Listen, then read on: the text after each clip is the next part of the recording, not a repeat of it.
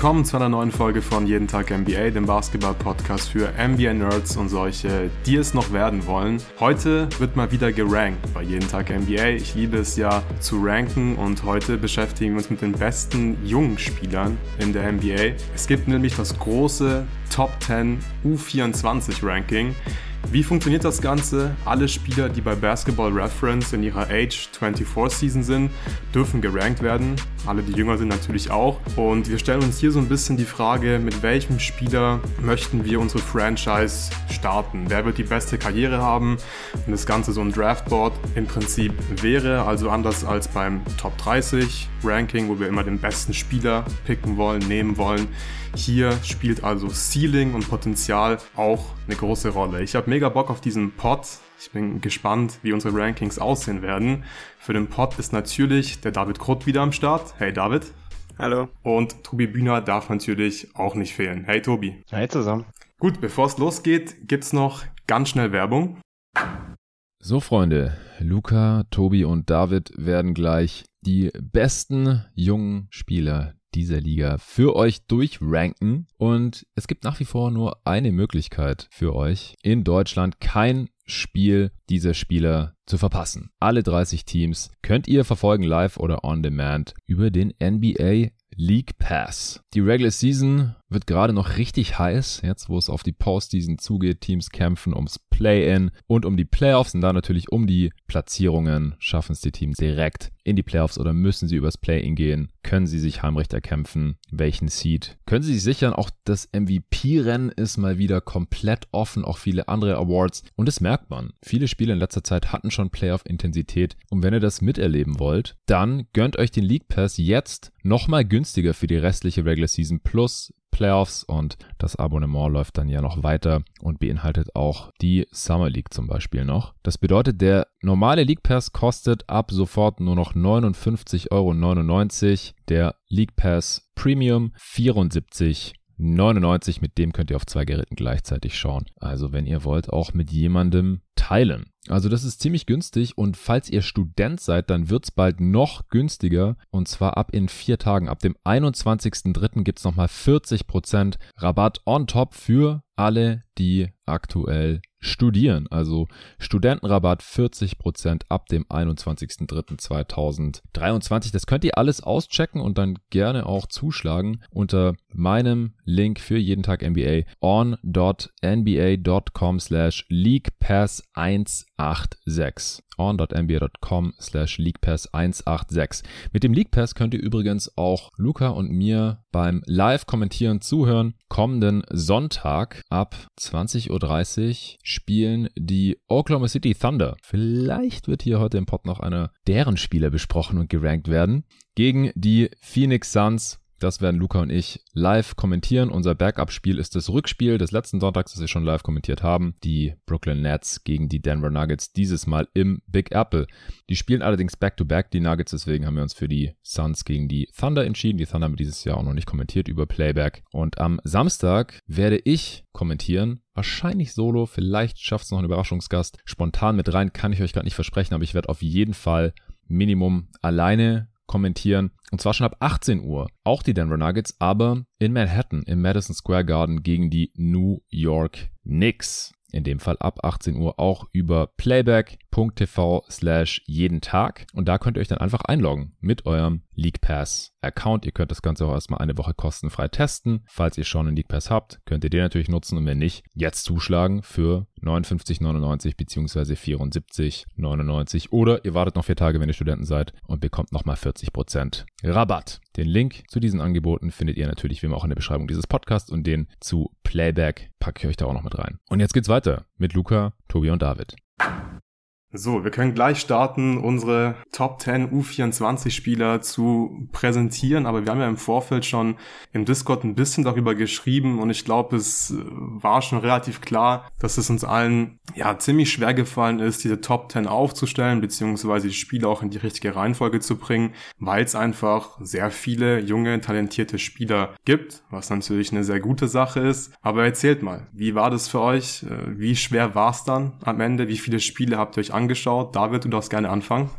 Ähm, ja, also ich sag das jedes Jahr, glaube ich, und es wird jedes Jahr schwieriger. Ähm, ich hatte auch schon angefragt, ob wir überhaupt mit zehn, also mit einer Top zehn auskommen würden, weil es so schwierig ist. Äh, ich glaube, das ist eine Regel, die wir uns gegeben haben, auch noch gar nicht genannt. Das ist, dass wir keine Rookies mit aufnehmen. Das hat, ähm, glaube ich, eigentlich die Grundlage, dass wir relativ früh in der Saison meistens ranken. Das ist dieses Jahr Äh, nicht so geworden, aber wir dachten uns, da wir ja auch die Rookies in genug anderen Formaten besprechen, lassen wir die jetzt mal außen vor. Ich glaube, wenn wir die auch noch dabei gehabt hätten, wäre es noch schwieriger gewesen, auch wenn wir die natürlich alle kurz so ein bisschen vielleicht eingeordnet haben. Aber allgemein, äh, ja, die Talentdichte, auch bei den jungen Spielern, was da möglich ist, ist einfach unfassbar. Ich hatte letztes Jahr von Jonathan zum Beispiel Rüge gekriegt, dass ich äh, über Kristaps Porzingis gelästert hätte, dass der letztes Jahr keinen Platz mehr gefunden hatte. Äh, und ich muss sagen, ich glaube, diesmal würde es ja nicht mal meine Top fünfzehn oder so schaffen, also auch nicht die New York-Version, wo man da noch äh, vielleicht Ambitionen für einen All-N B A-Spieler oder so hatte. Und deshalb, ja, bin ich sehr gespannt, wie ihr die Spieler gerankt habt. Bei manchen fiel es mir auch sehr schwer. Aber schwierig war es auf jeden Fall. Ja, ja, auf jeden Fall. Danke, dass du die Regeln mit den Rookies noch erwähnt hast. Wir werden einfach dann kurz immer einwerfen, an welcher Stelle wir sie gehabt haben, aber jetzt nicht im Detail dann über die Spieler diskutieren. Tobi, wie war es bei dir? Ja, also sehr ähnlich wie das, was David beschrieben hat. Das sind schon jetzt schon ein paar Snaps dabei, die letztes Jahr bei mir auch noch im Ranking drin waren, was dann schon echt mhm. hart ist, weil das auch Spieler sind, die sich eigentlich teilweise gut entwickelt haben, so im Halb des letzten ja. Jahres und jetzt einfach trotzdem fünf Spots tiefer sind, das ein bisschen gemein wirkt manchmal. Aber wie du richtig gesagt hast, es geht halt viel um Upside. Das ist, glaube ich, auch normal, dass dann jüngere Spieler einfach ein bisschen besser noch ranken, weil man halt eher in den, an den Upside glauben kann. Es gibt auch ein paar Spieler, die wirklich wahnsinnige Raises hingelegt haben, wo ich echt dachte, okay, hätte ich letztes Jahr nicht so vorhergesehen. Und ich glaube, das ist immer so ein bisschen das Spannende, was man ja auch mit diesem Ranking irgendwie dann am Ende abbilden kann. Wie wir wollen prognostizieren und wie, wie gut wir manchmal liegen und doch, doch wie daneben wir manchmal bei jungen Spielern auch gerade liegen. Ja, ja, ja, absolut. Ich mache das jetzt auch zum ersten Mal. Sonst habe ich euch immer zugehört und Jonathan hat den Pod gehostet. Und mir ist es wirklich schwer gefallen, dann irgendwann sozusagen richtig zu bewerten oder das Potenzial richtig zu gewichten, wie viel Potenzial hat dieser Spieler, gerade wenn es noch junge Spieler sind, die ineffizient sind, die ihrem Team teilweise irgendwie wehtun tatsächlich, aber einfach die Flashes halt siehst und dir gut vorstellen kannst, dass die irgendwann sehr gut werden, und Spieler, die jetzt in der Liste schon ein bisschen älter sind, die jetzt kein Superstar-Potenzial mehr haben, aber halt jetzt schon gute Spieler sind. Und da war ich mir echt nicht sicher, okay, schiebe ich jetzt den Spieler, der einfach wahrscheinlich mehr Potenzial hat, jetzt viel weiter nach oben? Oder wo ranke ich die Spieler, die einfach jetzt schon gut sind?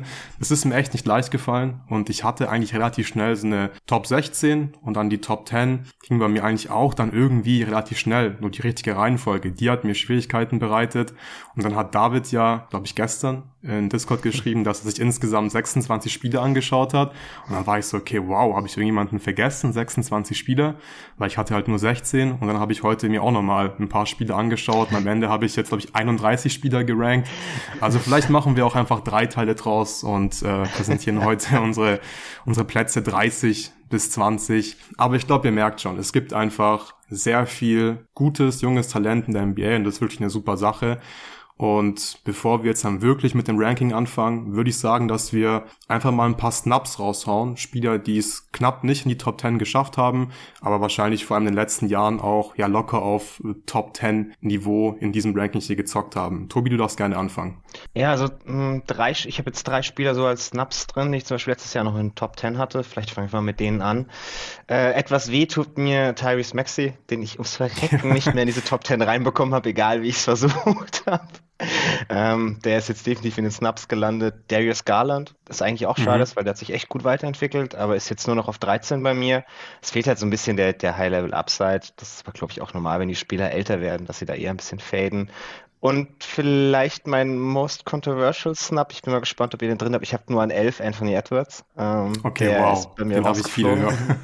Ja, das habe ich, hab ich fast befürchtet. Wow, an elf ist krass.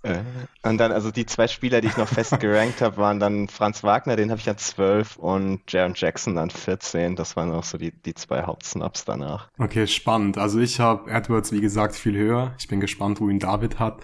Darius Garland hat es auch in meine Top zehn geschafft. geschafft. Bei mir sind auch Snubs Franz Wagner, den ich gerankt habe, auf Platz vierzehn. Triple J habe ich auf Platz dreizehn gehabt. Tyrese Maxey auf fünfzehn. Ich finde Desmond Bane können wir auch noch erwähnen. Ich weiß nicht, ob ihr den in eurer Top zehn hat. Den habe ich auf Platz sechzehn mhm. bei mir. Und das sind eigentlich alle schon gute N B A-Spieler. Und dann habe ich noch Cade Cunningham auf Platz zwölf bei mir. Den hat vielleicht Tobi in seiner Top zehn. Vielleicht auch yep. David, ich weiß nicht. Ja, ähm, da ist mir extrem schwer gefallen. An zwölf, David? Mhm, ja. ja.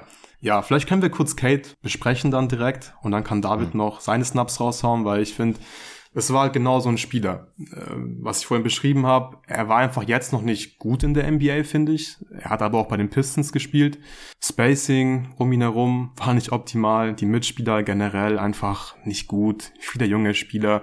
Da ist es halt nicht leicht, jetzt irgendwie effizient zu agieren. Vor allem, wenn du halt Point Guard spielst. Aber trotzdem, ja, habe ich irgendwie relativ wenig von ihm in der N B A gesehen, dass ich sagen kann, er ist halt jetzt safe in der Top zehn für mich, weil ich finde, er ist ein guter Playmaker, er hat einen guten Midrange-Wurf, das ist wahrscheinlich so sein bester Skill, wenn es ums eigene Scoring geht, aber ich finde, er ist so ein bisschen zu passiv als Scorer, er scoret überhaupt nicht effizient am Ring, er kommt aber auch nicht oft genug an den Ring, zieht nicht so viele Freiwürfe und das ist dann für mich so eine Mischung, wo ich mich dann schon frage, wie groß ist dieses Potenzial wirklich, ist er überhaupt ein Point Guard? Und bei ihm habe ich mich extrem schwer getan. Weil ich glaube, wenn er sich richtig entwickelt, dann klar, ist er ist er wahrscheinlich besser als ein paar Spieler, die ich in der Top zehn habe. Aber bei ihm war ich wirklich super unsicher. David, warum hast du ihn auf Platz zwölf? Ja, er hat halt schon das Potenzial, so ein sehr guter Allrounder zu sein natürlich, aber ich habe auch das Problem, dass mich keine seiner Skills jetzt so wirklich überzeugt. Der Wurf ist interessant, aber bisher halt auch nur aus der Midrange sehr gut. Rim Pressure fehlt so ein bisschen. Ja. Er ist ein guter Passer, aber ich finde ihn jetzt auch nicht so einen absolut elitären Passer. Da, das lässt dann auch noch so ein bisschen für mich zu wünschen übrig.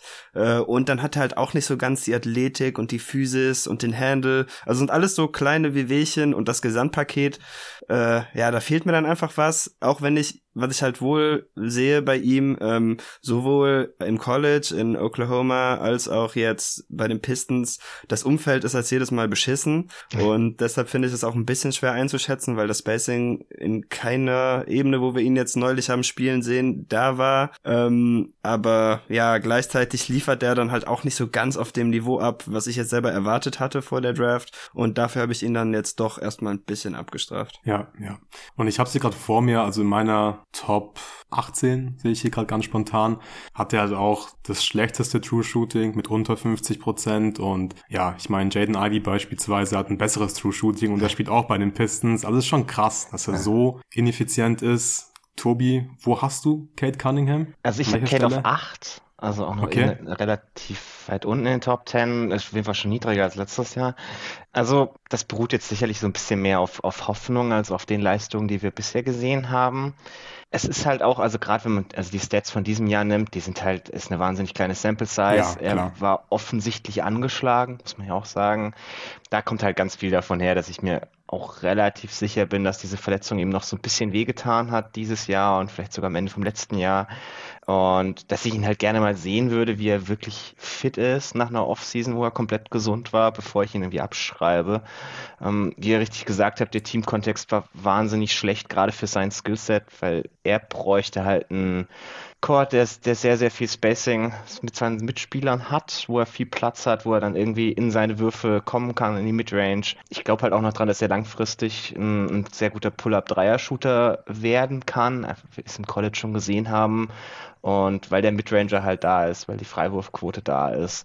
Also das sind halt so ein bisschen die Hoffnung, dass er in die Richtung mehr als, als Scorer auftreten kann und da dann mehr Gravity entwickelt, um sein, sein Passing, das er hat, um so ein bisschen, die, also er, er kann ja alles so ein bisschen gut genug, er braucht halt diesen mhm. einen diesen einen Swing-Skill, der ihn, der ihn wirklich gefährlich macht. Und ich habe halt die Hoffnung, dass selbst wenn es jetzt kein, kein überragender Star wird, er, er halt trotzdem noch so als zweite Option immer noch super cool ist, weil er ist ein guter Playmaker, er ist ein guter Defender, das darf man vielleicht auch ja. nicht unterschätzen. Äh, für so einen jungen Spieler, ja. so, so einer der wenigen bei den Pistons, der, der eigentlich immer wieder als positiver Verteidiger aufgefallen ist. Deswegen, also ich, das ist klar viel, also ich, das Tier nennt sich auch irgendwie Upside, aber ich habe riesige Fragezeichen. Ich weiß nicht, ob ihr, vielleicht, vielleicht wollt ihr, also wir können nachher auf, wetten, ob ihr den zweiten Spieler in dem Tier zusammenbekommt. Aber ähm, ja, das, also deswegen, ich, ich bin bin bei dieser Rangliste halt sehr, sehr stark auf Upside gepolt. Also solange mhm. ich diesen Upside noch irgendwo sehe, dass ich ihn halt als diesen, diesen großen Ballhandling-Wing, den wir immer und immer wieder suchen, sehen kann, ähm, kriegt er noch so ein bisschen Benefit of the Doubt. Aber wenn er dann nächstes Jahr wieder schlecht startet und eigentlich fit sein sollte, dann sieht das wahrscheinlich auch anders aus. Okay, aber wir können festhalten, dass ihr beide ihn runtergeschoben habt. Ich glaube, du hattest ihn auf Platz sechs letztes Jahr, Tobi, oder? Mhm, ja. Und du, David, auch so in der Range, oder? Platz sechs. Ähm, genau, wir hatten die ja nicht fest gerankt, sondern nur dazwischen geschoben, aber er wäre ja. auf fünf gewesen, hätten wir Rookies mit aufgenommen. Okay, okay, spannend. Das heißt, Cade Cunningham muss nächste Saison liefern, dass er nicht noch weiter abrutscht bei euch beiden in unserem U vierundzwanzig-Ranking. Bevor wir jetzt dann wirklich mit der Top zehn starten, darf David noch schnell seine Snaps raushauen, falls du jetzt noch welche hast, die wir noch nicht genannt haben. Ja, ich habe noch zwei. Äh, einer davon, den hatte ich letztes Jahr auf neun und der hat das eigentlich auch bestätigt, würde ich sagen. Das war Darius Garland. Aber mhm. ähm, wie schon besprochen, es gibt einfach irgendwie noch Spieler, dessen Potenzial ich dann doch irgendwie als spannender erachte, einfach weil die größere Körper haben oder vielleicht mehr Skills mitbringen und deshalb habe ich ihn auf dreizehn geschoben. Und äh, dann ist wahrscheinlich der ganz heiße Take. Auf äh, vierzehn habe ich Trae Young. Wow. Ähm, wow. Trotz natürlich okay, vier Sachen,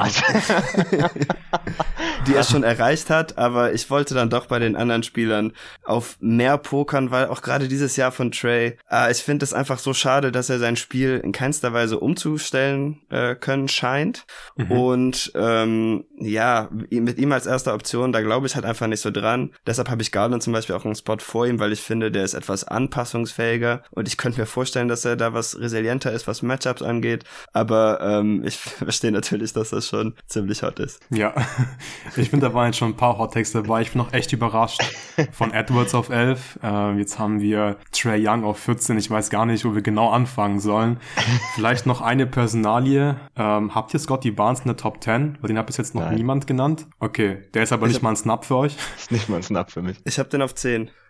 Wo hast du ihn auf zehn? Ja. Okay, ich habe ihn auf achtzehn. Also Scottie Barnes ist für mich auch so ein Spieler. Kommt hin. Ich weiß nicht, was ich mit ihm anfangen soll, aber bevor wir jetzt hier zu viele Spieler irgendwie anfangen zu besprechen, würde ich sagen, dass wir erstmal einen fertig machen. Ich glaube, Darius Garland, da sind wir uns alle relativ einig, den habe ich auf Platz zehn. Tobi, du hast ihn auf Platz elf, richtig? Äh, dreizehn. dreizehn und David auf Platz elf. Das heißt, ich bin der Einzige, der, in der, der ihn in der Top zehn hat. Dann würde ich einfach mal kurz den Case machen, warum ich ihn in der Top zehn sehe und dann könnt ihr mir sagen, warum ich falsch liege. Ich mag Darius Garland auch unheimlich gerne. Bei ihm finde ich es relativ klar, er ist auf gar keinen Fall in der Nummer eins bei einem richtig guten Team. Also es geht nicht. Er kann nicht die Nummer eins sein. Ich glaube, er kann auch nicht der Driver von einer Top fünf Offense oder so sein. Aber ich habe halt viele Spieler unter ihm, teilweise auch über ihm, wo ich mir halt nicht sicher bin, ob die Spieler eine Nummer eins sein können. Die können es vielleicht eher sein als Darius Garland. Bei Darius Garland sehe ich es aber so, dass es einfach eine sehr, sehr gute Nummer zwei sein kann. Und bei Trae Young bin ich mir zum Beispiel nicht sicher, ob er so eine gute Nummer zwei sein kann, weil er macht Aufbau einfach nicht wirklich was. Und Darius Garland ist, finde ich, super flexibel einsetzbar in der Offense, bewegt sich gut Off-Ball, hat einen super Midrange-Wurf. Das hat er jetzt auch bestätigt dieses Jahr, trifft wieder achtundvierzig Prozent.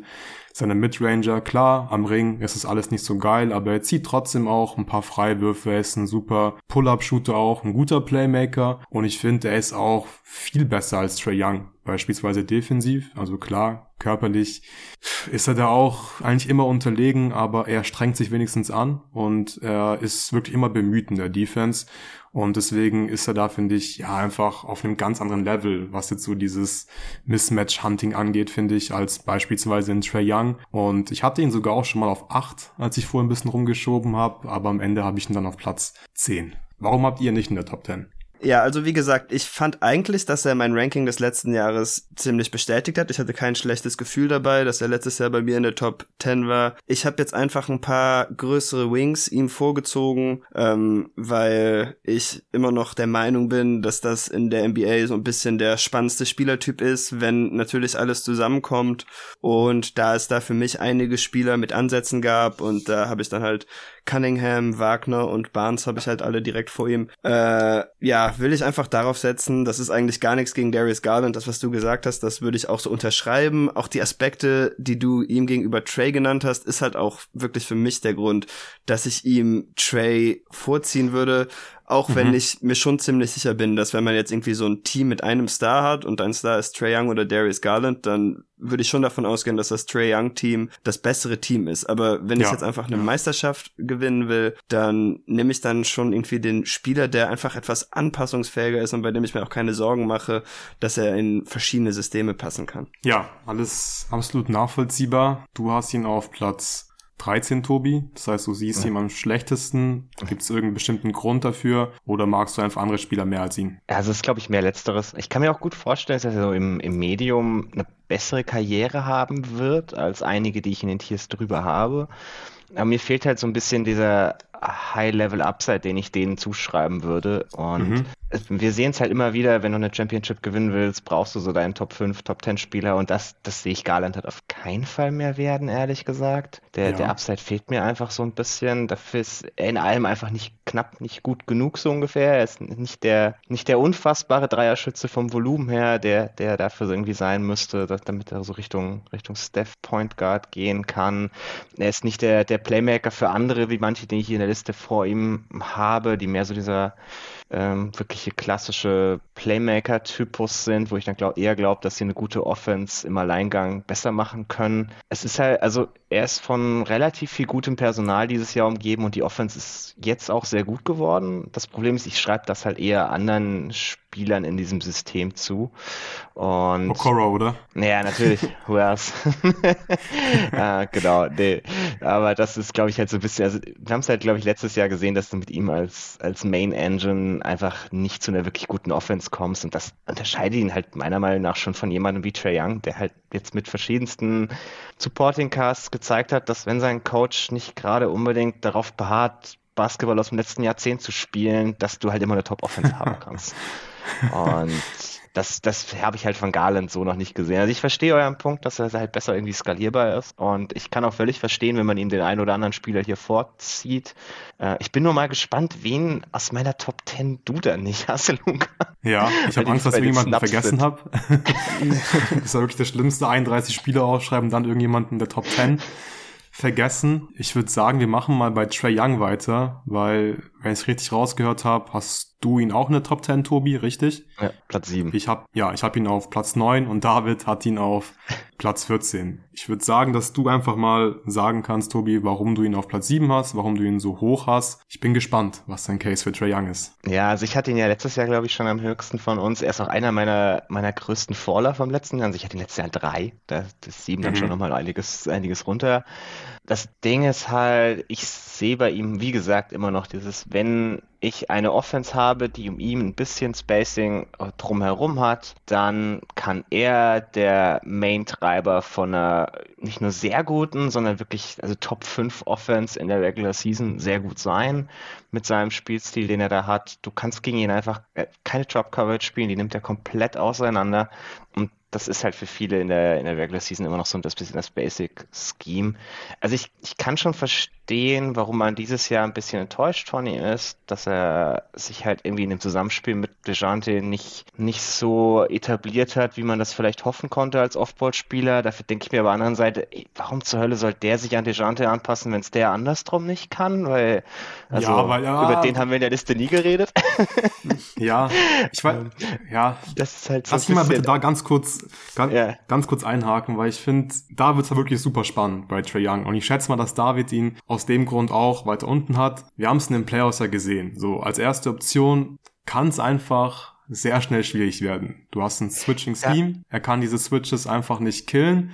Und dann hast du ein Problem. Und deswegen glaube ich da schon, ich halt dass nicht, Da bin ich mir halt nicht so sicher, dass er das langfristig nicht kann. Also es gab letztens zum Beispiel ah. das, letzte Spiel, das letzte Spiel gegen die Heat, das sie jetzt hatten in der Regular Season, war das erste Mal, dass er gegen die Heat wirklich gut gespielt hat. Wo er ja, dann die, die Heats aber auch nicht mehr so gut wie letztes Jahr, finde ich. Also da, ja, aber ah, wie, viel, ja. wie viele Top, wie viele Switching-Teams auf dem Niveau der Heat letztes Jahr defensiv gibt's jetzt gerade?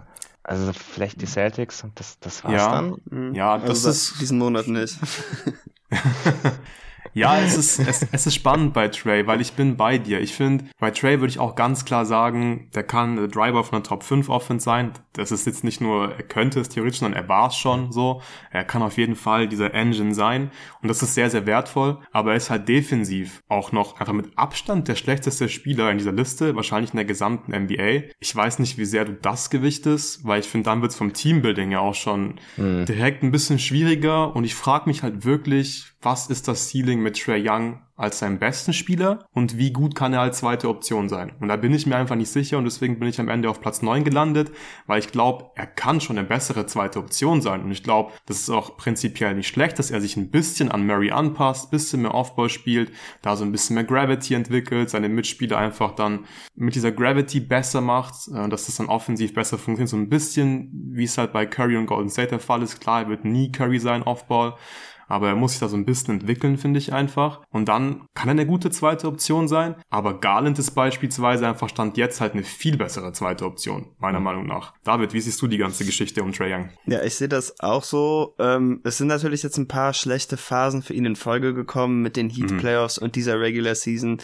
Aber für mich sind halt trotzdem, würde ich sagen, ein paar Sachen klar geworden. Ähm, Tobi hat schon recht, dass warum sollte er sich an DeJounte Murray anpassen, wenn er viel besser ist? Also ein bisschen kann ich das schon verstehen. Andererseits ist DeJounte Murray halt einfach, einfach da. Und ich denke, wenn Trae sein Spiel umstellen würde, ähm, dann könnte man die Kombination mehr maximieren, als wenn DeJounte sich umstellt. Denn er wird jetzt nicht auf einmal ein guter Schütze werden, nur weil er das sein will. Und Trae hat halt theoretisch diese Off-Ball-Skills, Ähm, womit man die Kombination anheben könnte, denke ich. Das andere, was noch dazu kommt, ist so ein bisschen, dass ähm, letztes Jahr, und da hatte ich ihn auch auf vier hochgeschoben, ich war natürlich total begeistert, dass er die Sixers abgeschossen hatte in den Playoffs ähm, und da auch ein paar gute Momente hatte, aber auch war er einfach sehr gut von der Dreierlinie in der Regular Season, da hatte er ja zum Beispiel achtunddreißig Prozent seiner Dreier getroffen und das ist jetzt auch wieder eingebrochen und über seine Karriere, er ist natürlich kein schlechter Shooter mit der Range und mit dem Volumen, das würde ich niemals behaupten, aber ist halt trotzdem, wenn man das mit Steph Curry vergleicht, dann sind das halt ja. schon nochmal acht bis neun Prozent drunter wahrscheinlich. Ja. Und das macht dann auch noch einen Unterschied, wenn man dann defensiv halt nicht annähernd auf dem Niveau ist. Und mit dem Gesamtpaket würde ich mit Teambuilding äh, technisch einfach mhm. ja mich sehr schwer tun, da ein Team zu bauen, wo ich glaube, hiermit können wir den Titel gewinnen. Und deshalb ist er für mich dann jetzt so weit abgerutscht, auch wenn ich natürlich verstehen kann, dass das allein schon aufgrund seiner Akkuladen, also ich werde auch Spieler vor ihm haben, die werden das nicht annähernd erreichen, vermutlich die All-N B A-Teams und zwei All-Stars, aber ja, ich setze halt trotzdem lieber drauf. Ja, aber ich also, bin froh, das dass du das Shooting angesprochen hast. Sorry, Tobi, ganz kurz, weil, also es ist wirklich so, es ist ganz klar ein Down-Year von ihm, aber mhm. das, also das Volumen gefällt mir nicht. Er nimmt neun Dreier pro hundert Possessions. Ich finde, das äh, könnte für meinen Geschmack wirklich höher sein. Ich hoffe, dass es unter Quinn Snyder auch höher sein wird und vierunddreißig Prozent ist halt einfach auch nicht gut genug, finde ich. Also, dass er wirklich, ich weiß nicht, dass du vielleicht wirklich mit ihm um Titel mitspielen kannst, dann musst du offensiv einfach wahrscheinlich der beste Spieler in der N B A sein, Top drei mindestens, würde ich sagen.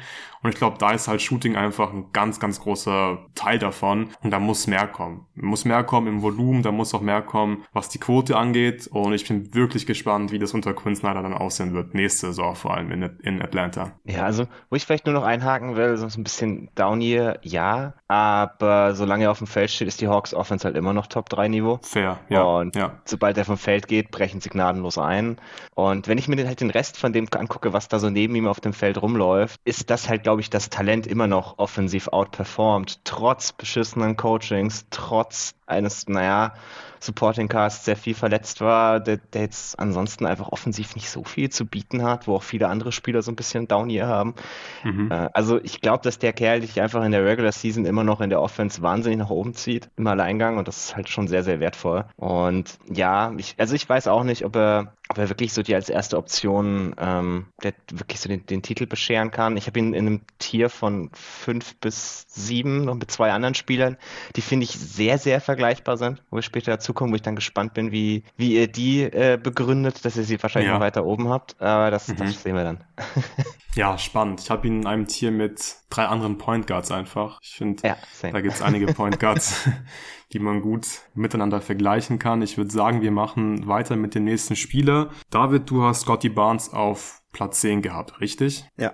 Gut, dann würde ich sagen, dass wir Scottie Barnes besprechen und du musst uns jetzt mal erklären, warum du ihn auf Platz zehn hast, weil wir haben ihn ja deutlich weiter unten. Ja.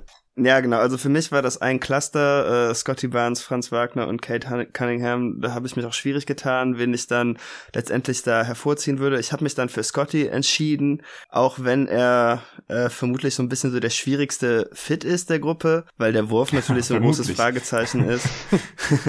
Zumindest Stand heute, das kann sich ja, ja. noch entwickeln.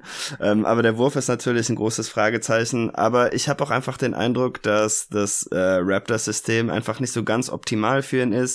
Ähm, er kommt da zu oft aus der Position. Ich glaube, in einer etwas normaleren Defense würde er da auch ein bisschen besser aussehen. Auch wenn ich auf jeden Fall eingestehen muss, dass ähm, als wir letztes Jahr über Scottie und Franz zum Beispiel gesprochen hatten, da würde ich sagen, dass Tobis Einschätzung äh, von Barnes Defense viel näher der, der Situation entsprach und was man auch diese Saison sieht, als das, was ich so dachte. Aber ich glaube, da ist auf jeden Fall noch mehr drin. Ähm, und ich finde einfach, dass er so ein paar Skills für die Größe hat, die einfach schwer zu lernen sind. Und das ist einmal sein Ballhandling und dann noch sein Playmaking. Äh, und das, ja, ich weiß nicht, das sind natürlich so Sachen, äh, die sind nicht immer leicht einzubringen. Aber ich will einfach dann glauben, dass es so noch so ein bisschen Wurf kommt. Und dann kann er mit dem Handle und dem Passing eigentlich schon ganz viel erreichen für mich. Ich mag auch, dass er gut Mismatches attackieren kann, wenn er näher am Korb ist. Der hat ja auch ziemlich viele Moves. Äh, das ist, glaube ich, auch ziemlich matchup-resilient. Und ähm, sein Playmaking, da gab es jetzt letztens auch einen Artikel von Samson Volk, glaube ich, das hat das um ja. so ein bisschen mhm. runtergebrochen. Ja. Ich muss sagen, ich fand äh, die Headline ein bisschen sensationalistisch, also dass er einer der besten Playmaker der Liga ist. Mhm. Äh, das fand ich ein bisschen überzogen, aber dafür, dass er mit ziemlich engen Fenstern arbeiten muss im Moment, weil Spieler auch so weit von ihm weghelfen, äh, finde ich schon, dass er ein sehr guter Passer ist. Und ich glaube halt immer noch, dass da irgendwie so ein All-Star drinsteckt, auch wenn jetzt seine Sophomore-Saison eher enttäuschend war, nachdem er letztes Jahr dann noch den Rookie of the Year gewonnen hat, auch wenn das auch ein bisschen äh, übertrieben war mit meinen Augen. Aber für den zehnten Platz hier hat es dann für mich doch noch gereicht. Ja, Tobi, warum hat es für dich nicht gereicht für den zehnten Platz? Weil ich zu viele Raptors-Spieler gucke. Das macht David bekanntlich ja nicht.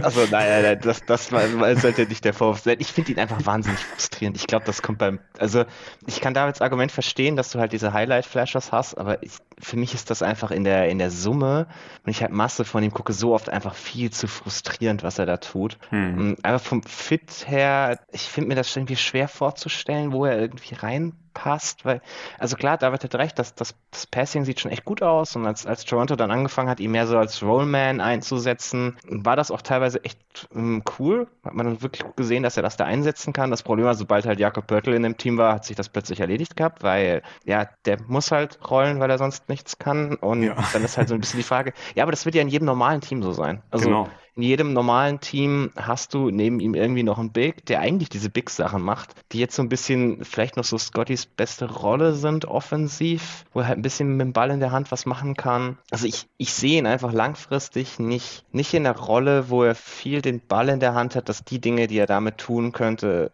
so wichtig sind. Und die Dinge, die er halt ohne den Ball nicht tun kann, sind dann halt, glaube ich, ein bisschen gefährlicher. Und gerade so, also ich glaube halt an den Dreier gar nicht, wirklich überhaupt nicht. Mhm. Auch ansonsten alles, ich finde ihn jetzt irgendwie keinen, keinen tollen Cutter oder sonst irgendwas, wo du sagst, okay, er wird jetzt wenigstens irgendwie da einen Haufen toller Dinge tun oder er ist so ein mega geiler Screener für einen kleinen Spieler oder so, finde ich auch gar nicht.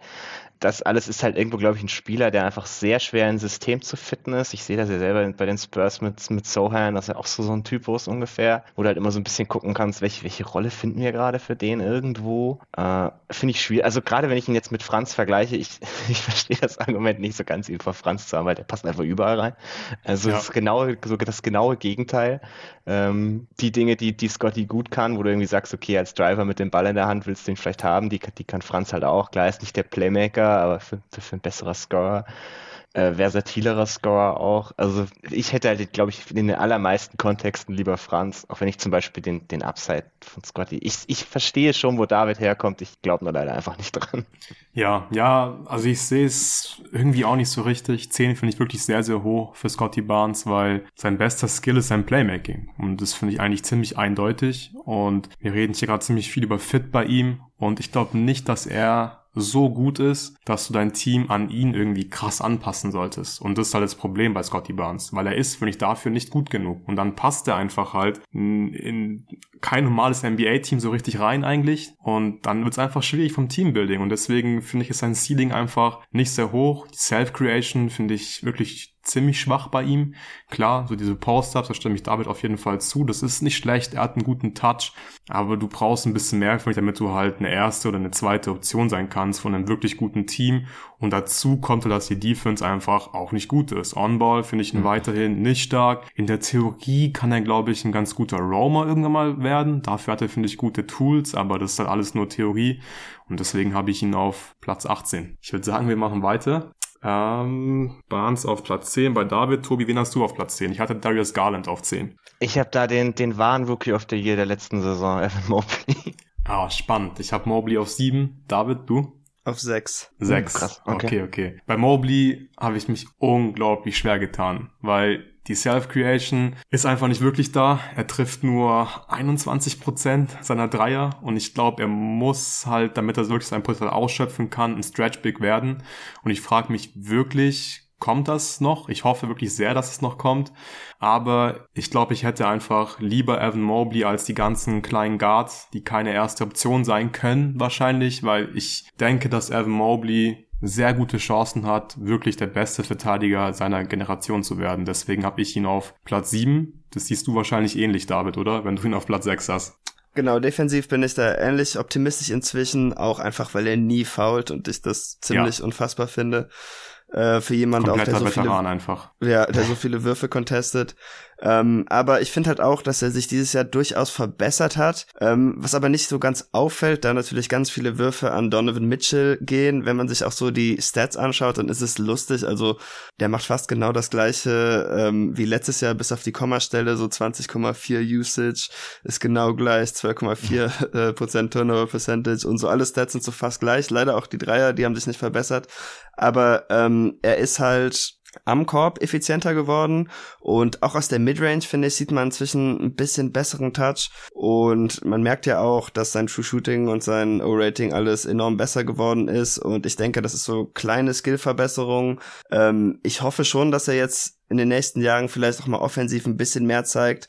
Auch für mein Ranking würde ich da schon gerne sehen, dass er da mehr, äh, wenn nicht erste Option, aber auf jeden Fall vielleicht zweite oder dritte Option sein kann, äh, der nicht immer in viel zurückfällt. Aber ich denke mal, mit der Teamdynamik ist das im Moment nicht so ganz drin. Aber an sich, wenn der Wurf kommen sollte, dann ist er eigentlich der perfekte moderne Big Man. Ohne den Wurf ist er halt immer noch sehr interessant, äh, auch weil ich sein Playmaking nicht schlecht finde. Aber das sind halt alles so mhm. Sachen, die man jetzt in Cleveland, glaube ich, noch nicht so ganz ausschöpfen könnte, dadurch, dass man zwei so balldominante Guards hat, die aber noch in ihm stecken könnten. Ja, ja, Ceiling ist, un- ist unglaublich hoch. Warum hast du ihn auf Platz zehn, Tobi? Nee, ich hasse, ich hasse das gerade ein bisschen, dass ich jetzt den Case gegen Mobley machen muss. äh, da musst du jetzt ja, durch. ja, ja. Nee, also wo ich, wo ich mir zustimme, dass er, dass er dieses Jahr defensiv wieder ein absolutes Biest ist. Also ich hätte den Stand krass, heute auch ja. relativ safe im, im All-Defensive-First-Team. Also wirklich wieder ganz krass. Nach dem Anfang der Saison so ein bisschen die Diskussion war, ob er abgebaut hat, ob es jetzt hauptsächlich Jalen Allen ist oder so, finde ich so gar nicht inzwischen. Also echt, echt wieder richtig stark. Also womit ich mich halt ein bisschen schwer tue, ihn, ihn weiter höher zu schieben, ist, glaube ich, meine tiefliegende Überzeugung, dass halt On-Ball Self-Creation der Star-Skill der N B A ist. Und ja. die sehe ich bei ihm nicht mehr so wirklich kommen. Also er hat dieses Jahr schon so ein paar offensive Fortschritte gemacht, so beim Finishing oder sowas und so ein paar Touch-Sachen rund um den Korb. Äh, aber also er kreiert sich pro hundert Possession halt knapp über sieben Shots nur selbst. Das ist ziemlich genau im Mittelfeld von irgendwie allen Spielern der N B A. Trifft davon dann nur E-Field Goal fünfundvierzig Komma neun Prozent. Das ist so dreißigstes Percentile ungefähr. Das ist halt einfach nicht toll. Und wenn ich das mit den anderen Spielern vergleiche, die ich davor habe, die kreieren sich halt sehr, sehr viel mehr selbst und sind dabei überwiegend noch effizienter.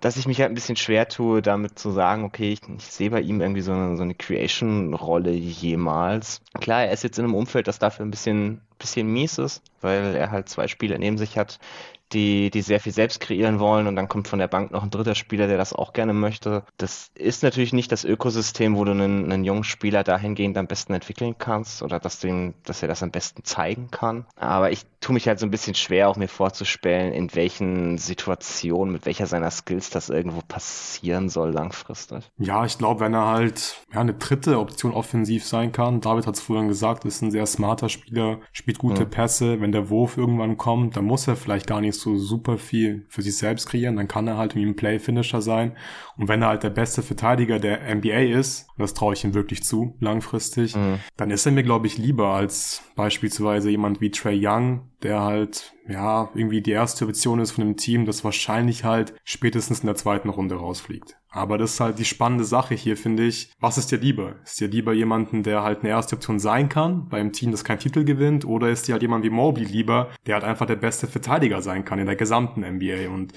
ist dann wahrscheinlich einfach so eine Philosophiefrage. Ich glaube, damit haben wir Mobley jetzt auch besprochen, wenn ihr nichts mehr zu ihm habt. Und wir können weitermachen mit Platz neun von David, würde ich sagen. Ich hatte Trae Young auf Platz neun, den haben wir schon besprochen. David, wen hast du auf neun? Da habe ich leider Zion Williamson. Ah. Den hätte ich natürlich äh, viel, also viel höher gerne. Äh, einen auf Talent basiert. Hat er mhm. für mich eigentlich auch irgendwie Top drei Platzierung verdient. Aber da es jetzt dieses Jahr, nachdem es ja wirklich anfangs sehr vielversprechend aussah, wieder schief gegangen ist, was auf dem Court bleiben angeht, ähm, habe ich ihn jetzt leider noch zwei Plätze runtergeschoben im Vergleich zu letztem Jahr, wo ich mir jetzt wirklich über weite Strecken der Saison dachte, okay, das war wirklich dumm, Zion so tief zu ranken, äh, der zockt alle ab und jetzt hat er halt wieder die halbe Saison verpasst und äh, ich bin mir jetzt nicht ganz sicher, aber ich glaube, so wie es aussieht, wird das vor den Playoffs halt auch eher nichts mehr, zumindest sehr knapp, wenn er da jetzt nochmal zurückkommen soll, ähm, aber Top zehn war trotzdem, trotz allem eigentlich keine Frage für mich. Er ist irgendwie der gefährlichste Spieler mit Zug zum Korb, den wir in der Liga haben im Moment wahrscheinlich. Auch als Playmaker, wo er schon immer eigentlich sehr gut war, gerade für so einen großen Spieler, ist er meiner Meinung nach noch ein bisschen besser geworden. Ähm, er macht natürlich alles mit der linken Hand, aber das ist kein Problem, wenn man so hoch springen kann und so eine gute linke Hand hat.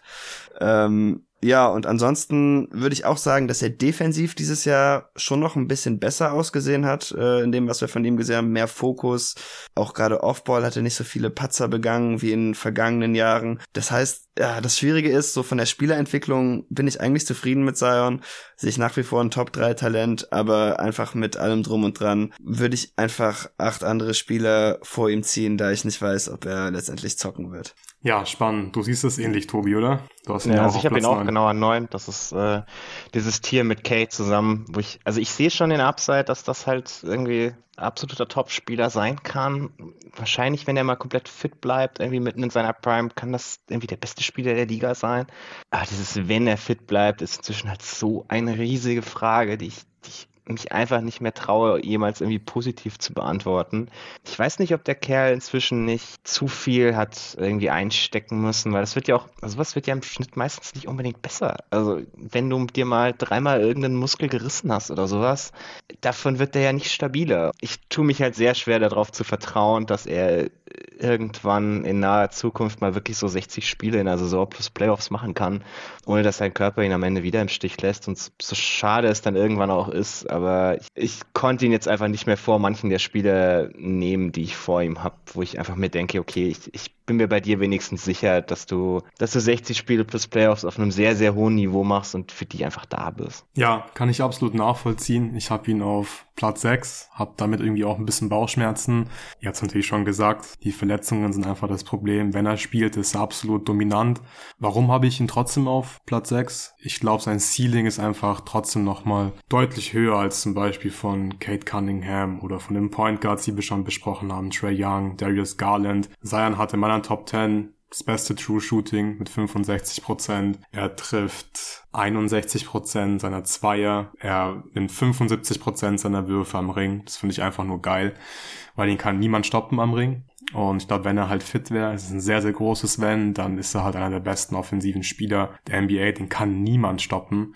Aber er ist halt einfach leider nicht so oft fit. Trotzdem, wegen dem Ceiling bei mir auf Platz sechs, aber ich kann es absolut nachvollziehen. Und ja, keine Ahnung, wenn ich jetzt irgendwie draften müsste, mir einen Spieler aussuchen müsste, um den ich, um, um den ich meine Franchise baue, Ich, also wirklich dann im Ernstfall, keine Ahnung, nehme ich dann vielleicht dann doch lieber Trae Young oder so, weil der spielt halt, wie ihr, wie ihr gesagt habt, und Zion, der wird halt keine siebzig Spiele machen oder so. Ich wünsche es, dass es irgendwann macht, aber Du hast gesagt, Tobi, mit den ganzen Verletzungen wird es nicht unbedingt realistischer, dass es in naher Zukunft der Fall sein wird. Habt ihr noch was zu Zion? Ähm, nee.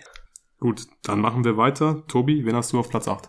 Da habe ich Cade. Ich weiß nicht, ob ah, wir vielleicht Cade. einschieben wollen. Ich habe einen Spieler noch in diesem Tier da mit dabei, ähm, den wir jetzt nicht ranken, sondern das ist bei mir Paolo. Ich bin ja, mal gespannt, wo ihr auch. den so hättet. Also, den habe ich auf sieben. Den hätte ich auf Hier. Uh, wow. Okay, okay, hart, hart. Also ich hätte da dann neun. Ähm, krass, okay. Okay, David, warum auf vier? Ist er safe? Ein Superstar? Superstar Wing? Und also deswegen auf ich vier? Bin ziemlich überzeugt. Ich hatte ja eigentlich so, was seinen Wurf angeht, ähm, eher weniger Bedenken. Das geht natürlich gerade in die falsche Richtung, aber hat sich jetzt nach seinem Horror-Februar natürlich zum Glück wieder gefangen. Ähm, und darum... Ich glaube einfach, dass der Wurf kommt. Da, wo ich bei meiner Evaluation eigentlich am meisten Sorgen hatte, war, dass er am Ring nicht so wüten könnte, weil er da manchmal nicht so athletisch wirkte. Ähm, ich kann mir auch vorstellen, dass er da jetzt nicht die besten Quoten hat. Ich habe mir jetzt nicht nochmal äh, per se angeschaut, aber er zieht halt ja, so viele Fouls. Ist okay. Ja, und er zieht halt so viele Fouls, dass es halt im Grunde dann auch irgendwie egal ist. Und damit ist sein Scoring für mich extrem äh, haltbar, auch in vielen Situationen. Ich denke, dass der Wurf noch kommen wird. Klar, wenn man nicht an den Wurf glaubt, das ändert natürlich einiges. Aber ähm, ja, damit denke ich, ist das für mich schon ein Starspieler. Das Playmaking ist auch auf dem Niveau hoch genug, dass ich mir vorstellen kann, dass er da noch viel besser werden kann. Von daher, jo. Ja. Große Wings. Warum siehst ich. du ihn schlechter, Tobi? Naja, wenn, wenn, wenn Scoring dein Haupt-Selling-Point ist, solltest du vielleicht besser als zweiundfünfzig Prozent Shooting haben. Also das ist halt so ein bisschen mein Problem mit ihm. Also er ist weder selbst effizient, noch ist sein Team mit ihm auf dem Feld effizient, noch ist sein Team wirklich besser mit ihm auf dem Feld offensiv, als wenn er sitzt. Das ist in einem Team wie Orlando, das jetzt auch nicht gerade gespickt ist von tollen offensiven Talenten, wenn wir ehrlich sind, äh, finde ich irgendwie eine harte Kombi, um ihn höher zu haben, dass du wirklich sagst, okay, das ist das ist dein offensiver Star, weil ich bin vor allem, also defensiv bin ich tatsächlich ein bisschen enttäuscht von ihm, muss ich zugeben. Habe ich mir ein bisschen mehr erhofft. Das ist schon eher mau, aber gut, das ist halt ein Rookie. Aber ich, also klar, ich sehe offensiv die, diese Free-Throw-Rate ist ganz nett. Das ist, das ist irgendwie ein sicheres, äh, sind sichere Punkte, die du immer irgendwo effizient generierst. Aber die anderen Wege, um das zu tun, dafür muss er halt wirklich ein, ein guter bis sehr guter Midrange- und Pull-Up-Schütze zumindest werden oder von der Dreier-Range noch besser. Ich tue mich ein bisschen, bisschen schwer damit, ihm das, ihm das schon safe zu geben und dann ist halt der ganze Rest, also wenn das nicht, also wenn er nicht wirklich sehr, sehr guter Scorer wird, finde ich den Rest nicht so überragend. Also ich finde ihn jetzt als Playmaker für andere gut für die Größe, aber jetzt weit hinter anderen Spielern, die ich jetzt als nächstes so hätte. Und dann fehlt es mir in der Kombi halt doch ein bisschen an dem Glauben, dass er irgendwie safe deine erste Option von einem guten Team ist. Und wenn er das nicht ist, kriege ich auch wieder so ein bisschen Fit-Concerns. Also ein bisschen die Frage, was, was ist er so als, als zweite, dritte Option für dein Team, wenn er, mhm. wenn er nicht wirklich gut spacen kann, weil er wird auch nie irgendwie als einziger Big spielen können, sondern du hast immer noch einen anderen Big nebendran. Also ja, ich, ich, bin mal ges- ich bin mal gespannt, ob er sich so überragend entwickelt, wie man das natürlich hoffen kann, aber ich glaube, das ist halt so ein Ding, warum wir Rookies hier normalerweise nicht, nicht so ja. ausführlich denken, weil es ja. ist so viel Prognose dabei.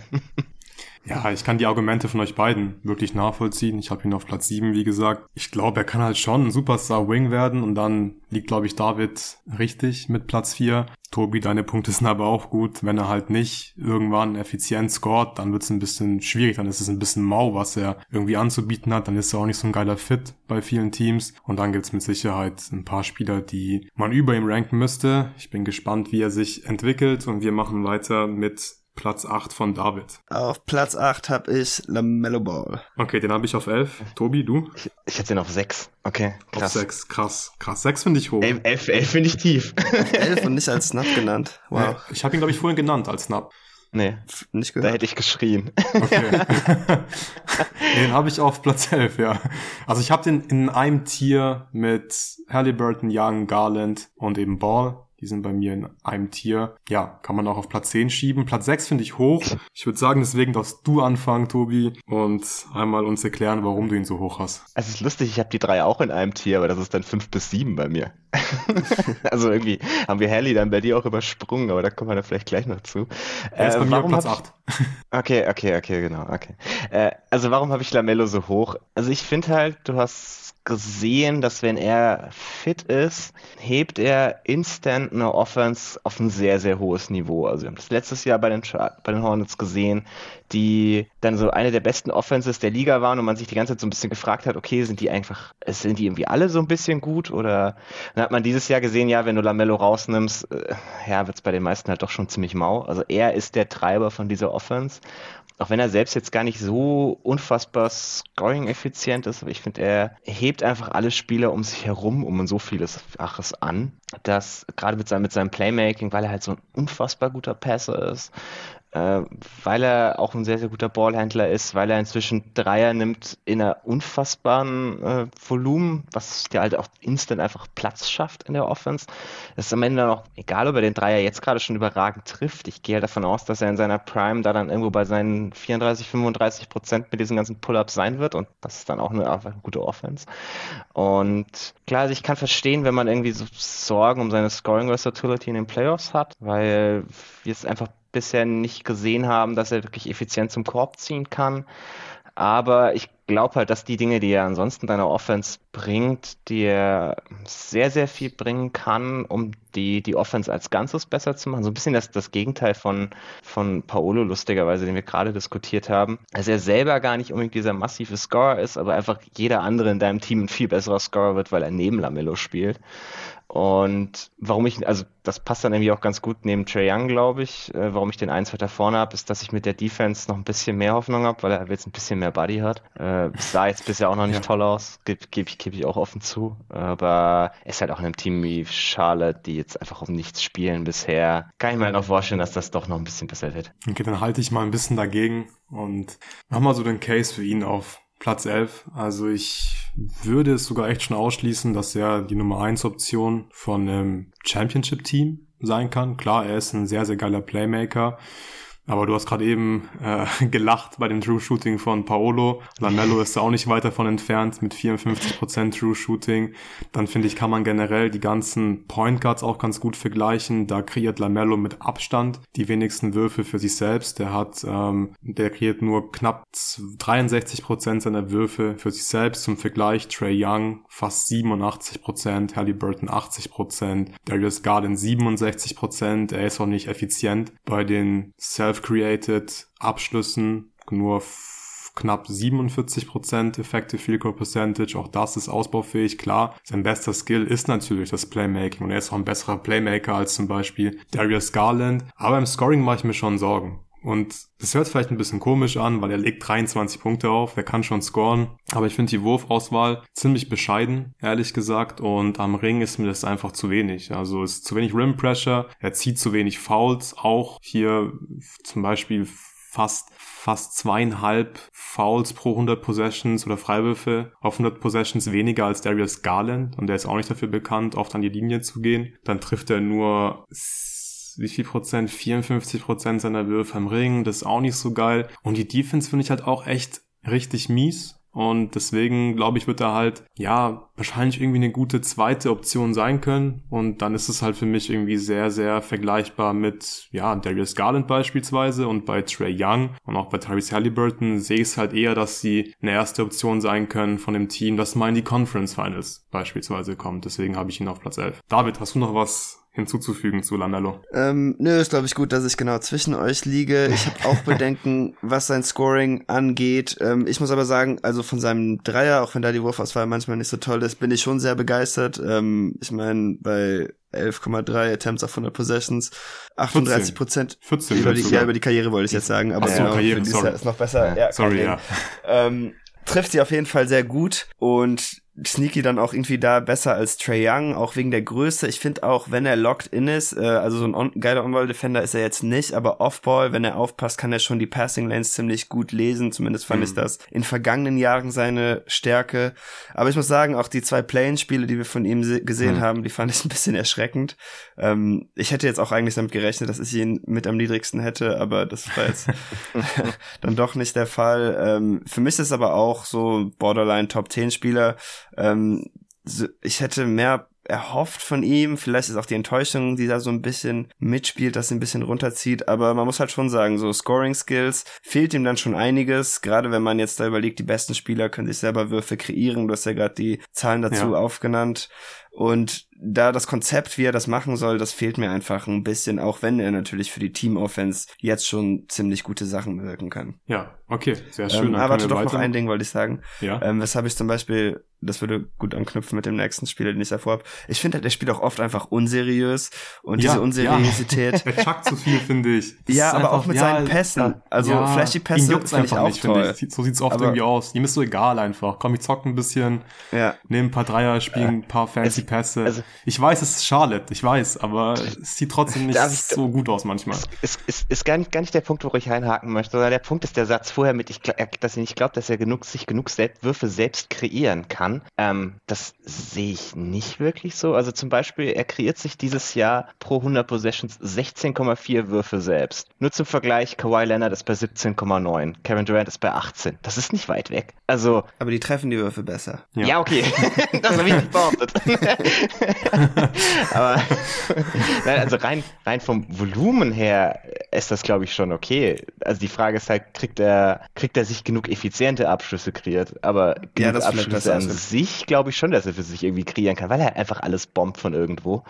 Ähm, also das sehe ich gar nicht so als das Problem. Also ich versuche gerade Spieler zu finden, die mehr Dreier irgendwie pro hundert Possessions sich selbst created haben. Das ist gar nicht so einfach. Gibt es niemanden nicht hier in der Liste? Er ist mit Abstand äh, der Spieler crazy. Mit den meisten pro hundert Possessions. Mit Abstand. Äh, der zweithöchste äh. ist bei, ich glaube, ich ist Tatum. Tatum mit zwölf Komma drei pro hundert Possessions. Dann glaube ich, ja, ja. Also alle, die wir hier realistisch an der Top zehn in der Nähe haben könnten, ist es Tatum auf Platz zwei und dann LaMelo ganz klar auf Platz eins. Also das Volumen ist schon crazy und das ist geil, das stimmt. Ja, und da muss man halt irgendwie, also keine Ahnung, ich weiß nicht, ich sehe da halt schon eine Chance, dass da irgendwie genug zusammenkommt, aber ich, ich verstehe auch, warum ihr kritisch sein könnt. Ich Glaub, das ist jetzt das eine Off-Court-Sache halt so eigentlich, aber ähm, wie er ja da auch immer so aus der Hornets-Arena rausballert mit seinem Auto und dann irgendwie fünf rote Ampeln mitnimmt, ist da auch irgendwie nochmal so bezeichnet für seine Unseriösität.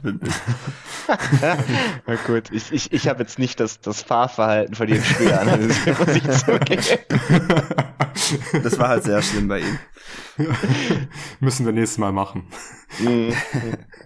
Okay. Also ich meine, hätte man das bei Jalil Okafor gemacht, dann hätte man da schon viel früher feststellen können, dass der basten würde. Bei Jalil Okafor musste ich mir nur den Dreier angucken, um das zu wissen. Okay, ich würde sagen, wir machen weiter. Ich hau mal meinen Platz acht raus. Ich weiß nicht, ob er ein besserer Autofahrer ist als LaMelo Ball, aber ich finde ihn schon ein bisschen besser on court. Und das ist Tyrese Haliburton, den habe ich auf Platz acht. Mich würde es nicht überraschen, wenn ihr den noch höher habt, oder? fünf Auf sieben, also sieben gleich. Uh, ich, okay. ich bin höher bei Halli als krass, du. Krass. Das, das ist ja schön. Ja, Tobi, dann darfst du wieder anfangen. Warum hast du ihn auf Platz fünf? Also er ist, er ist glaube ich, bei mir so der größte äh, Raiser. Ich hatte ihn letztes Jahr irgendwo zwischen fünfzehn und zwanzig. Da muss ich mich so ein bisschen selbst äh, schelten dafür. Also ich habe das ja in, mit äh, Jonathan schon mal diskutiert bei den Most Improved Playern. Ich finde sein Development als Pull-Up-Shooter so wahnsinnig beeindruckend. Das ist krass, ja. Das, das habe ich gar nicht kommen sehen. Und das, also er kreiert sich halt inzwischen einfach, egal aus, ob aus Relation, Pick and Roll, genug Würfe selbst und trifft die auch effizient genug. Das ist so ein bisschen der, der Unterschied zu LaMelo noch, dass er effizient ist. In, die kreieren sich sehr dieselben Würfe, nur er ist halt effizienter in den Würfen, deswegen habe ich ihn noch eins weiter vorne. Äh, er ist einer der besten Playmaker für andere in der ganzen gesamten Liga. Auch er ist wieder so ein Spielertyp, wo es einfach allein, weil er auf dem Feld steht, werden alle anderen auf dem Feld viel besser offensiv, äh, weil er sie halt perfekt in Szene setzen kann.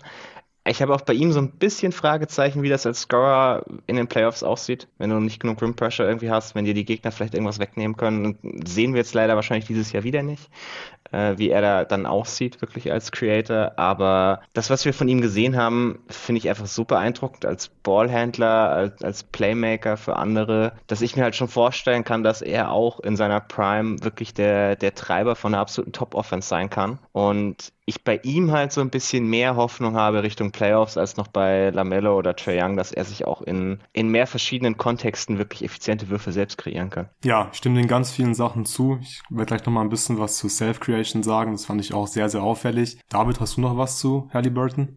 Ähm, ja, ich bin natürlich sehr begeistert, dass er diese Entwicklung hingelegt hat. Das ging jetzt sogar schneller, als ich äh, mir erhofft hatte, denn an sich war ich ja schon immer schon so Fan von ihm, auch dass er ein Primary Creator einer Offense sein könnte. Ähm, ich finde auch das Playmaking, also er ist der beste Jump-Passer der Liga, auf jeden Fall. Ich weiß auch nicht, ob es einen anderen N B A-Spieler gibt, der im Moment so viel mit Headfakes arbeitet und das dann auch so erfolgreich einsetzt und Verteidiger in die falsche Richtung schickt, um dann den perfekten Pass in die andere Richtung abzulegen.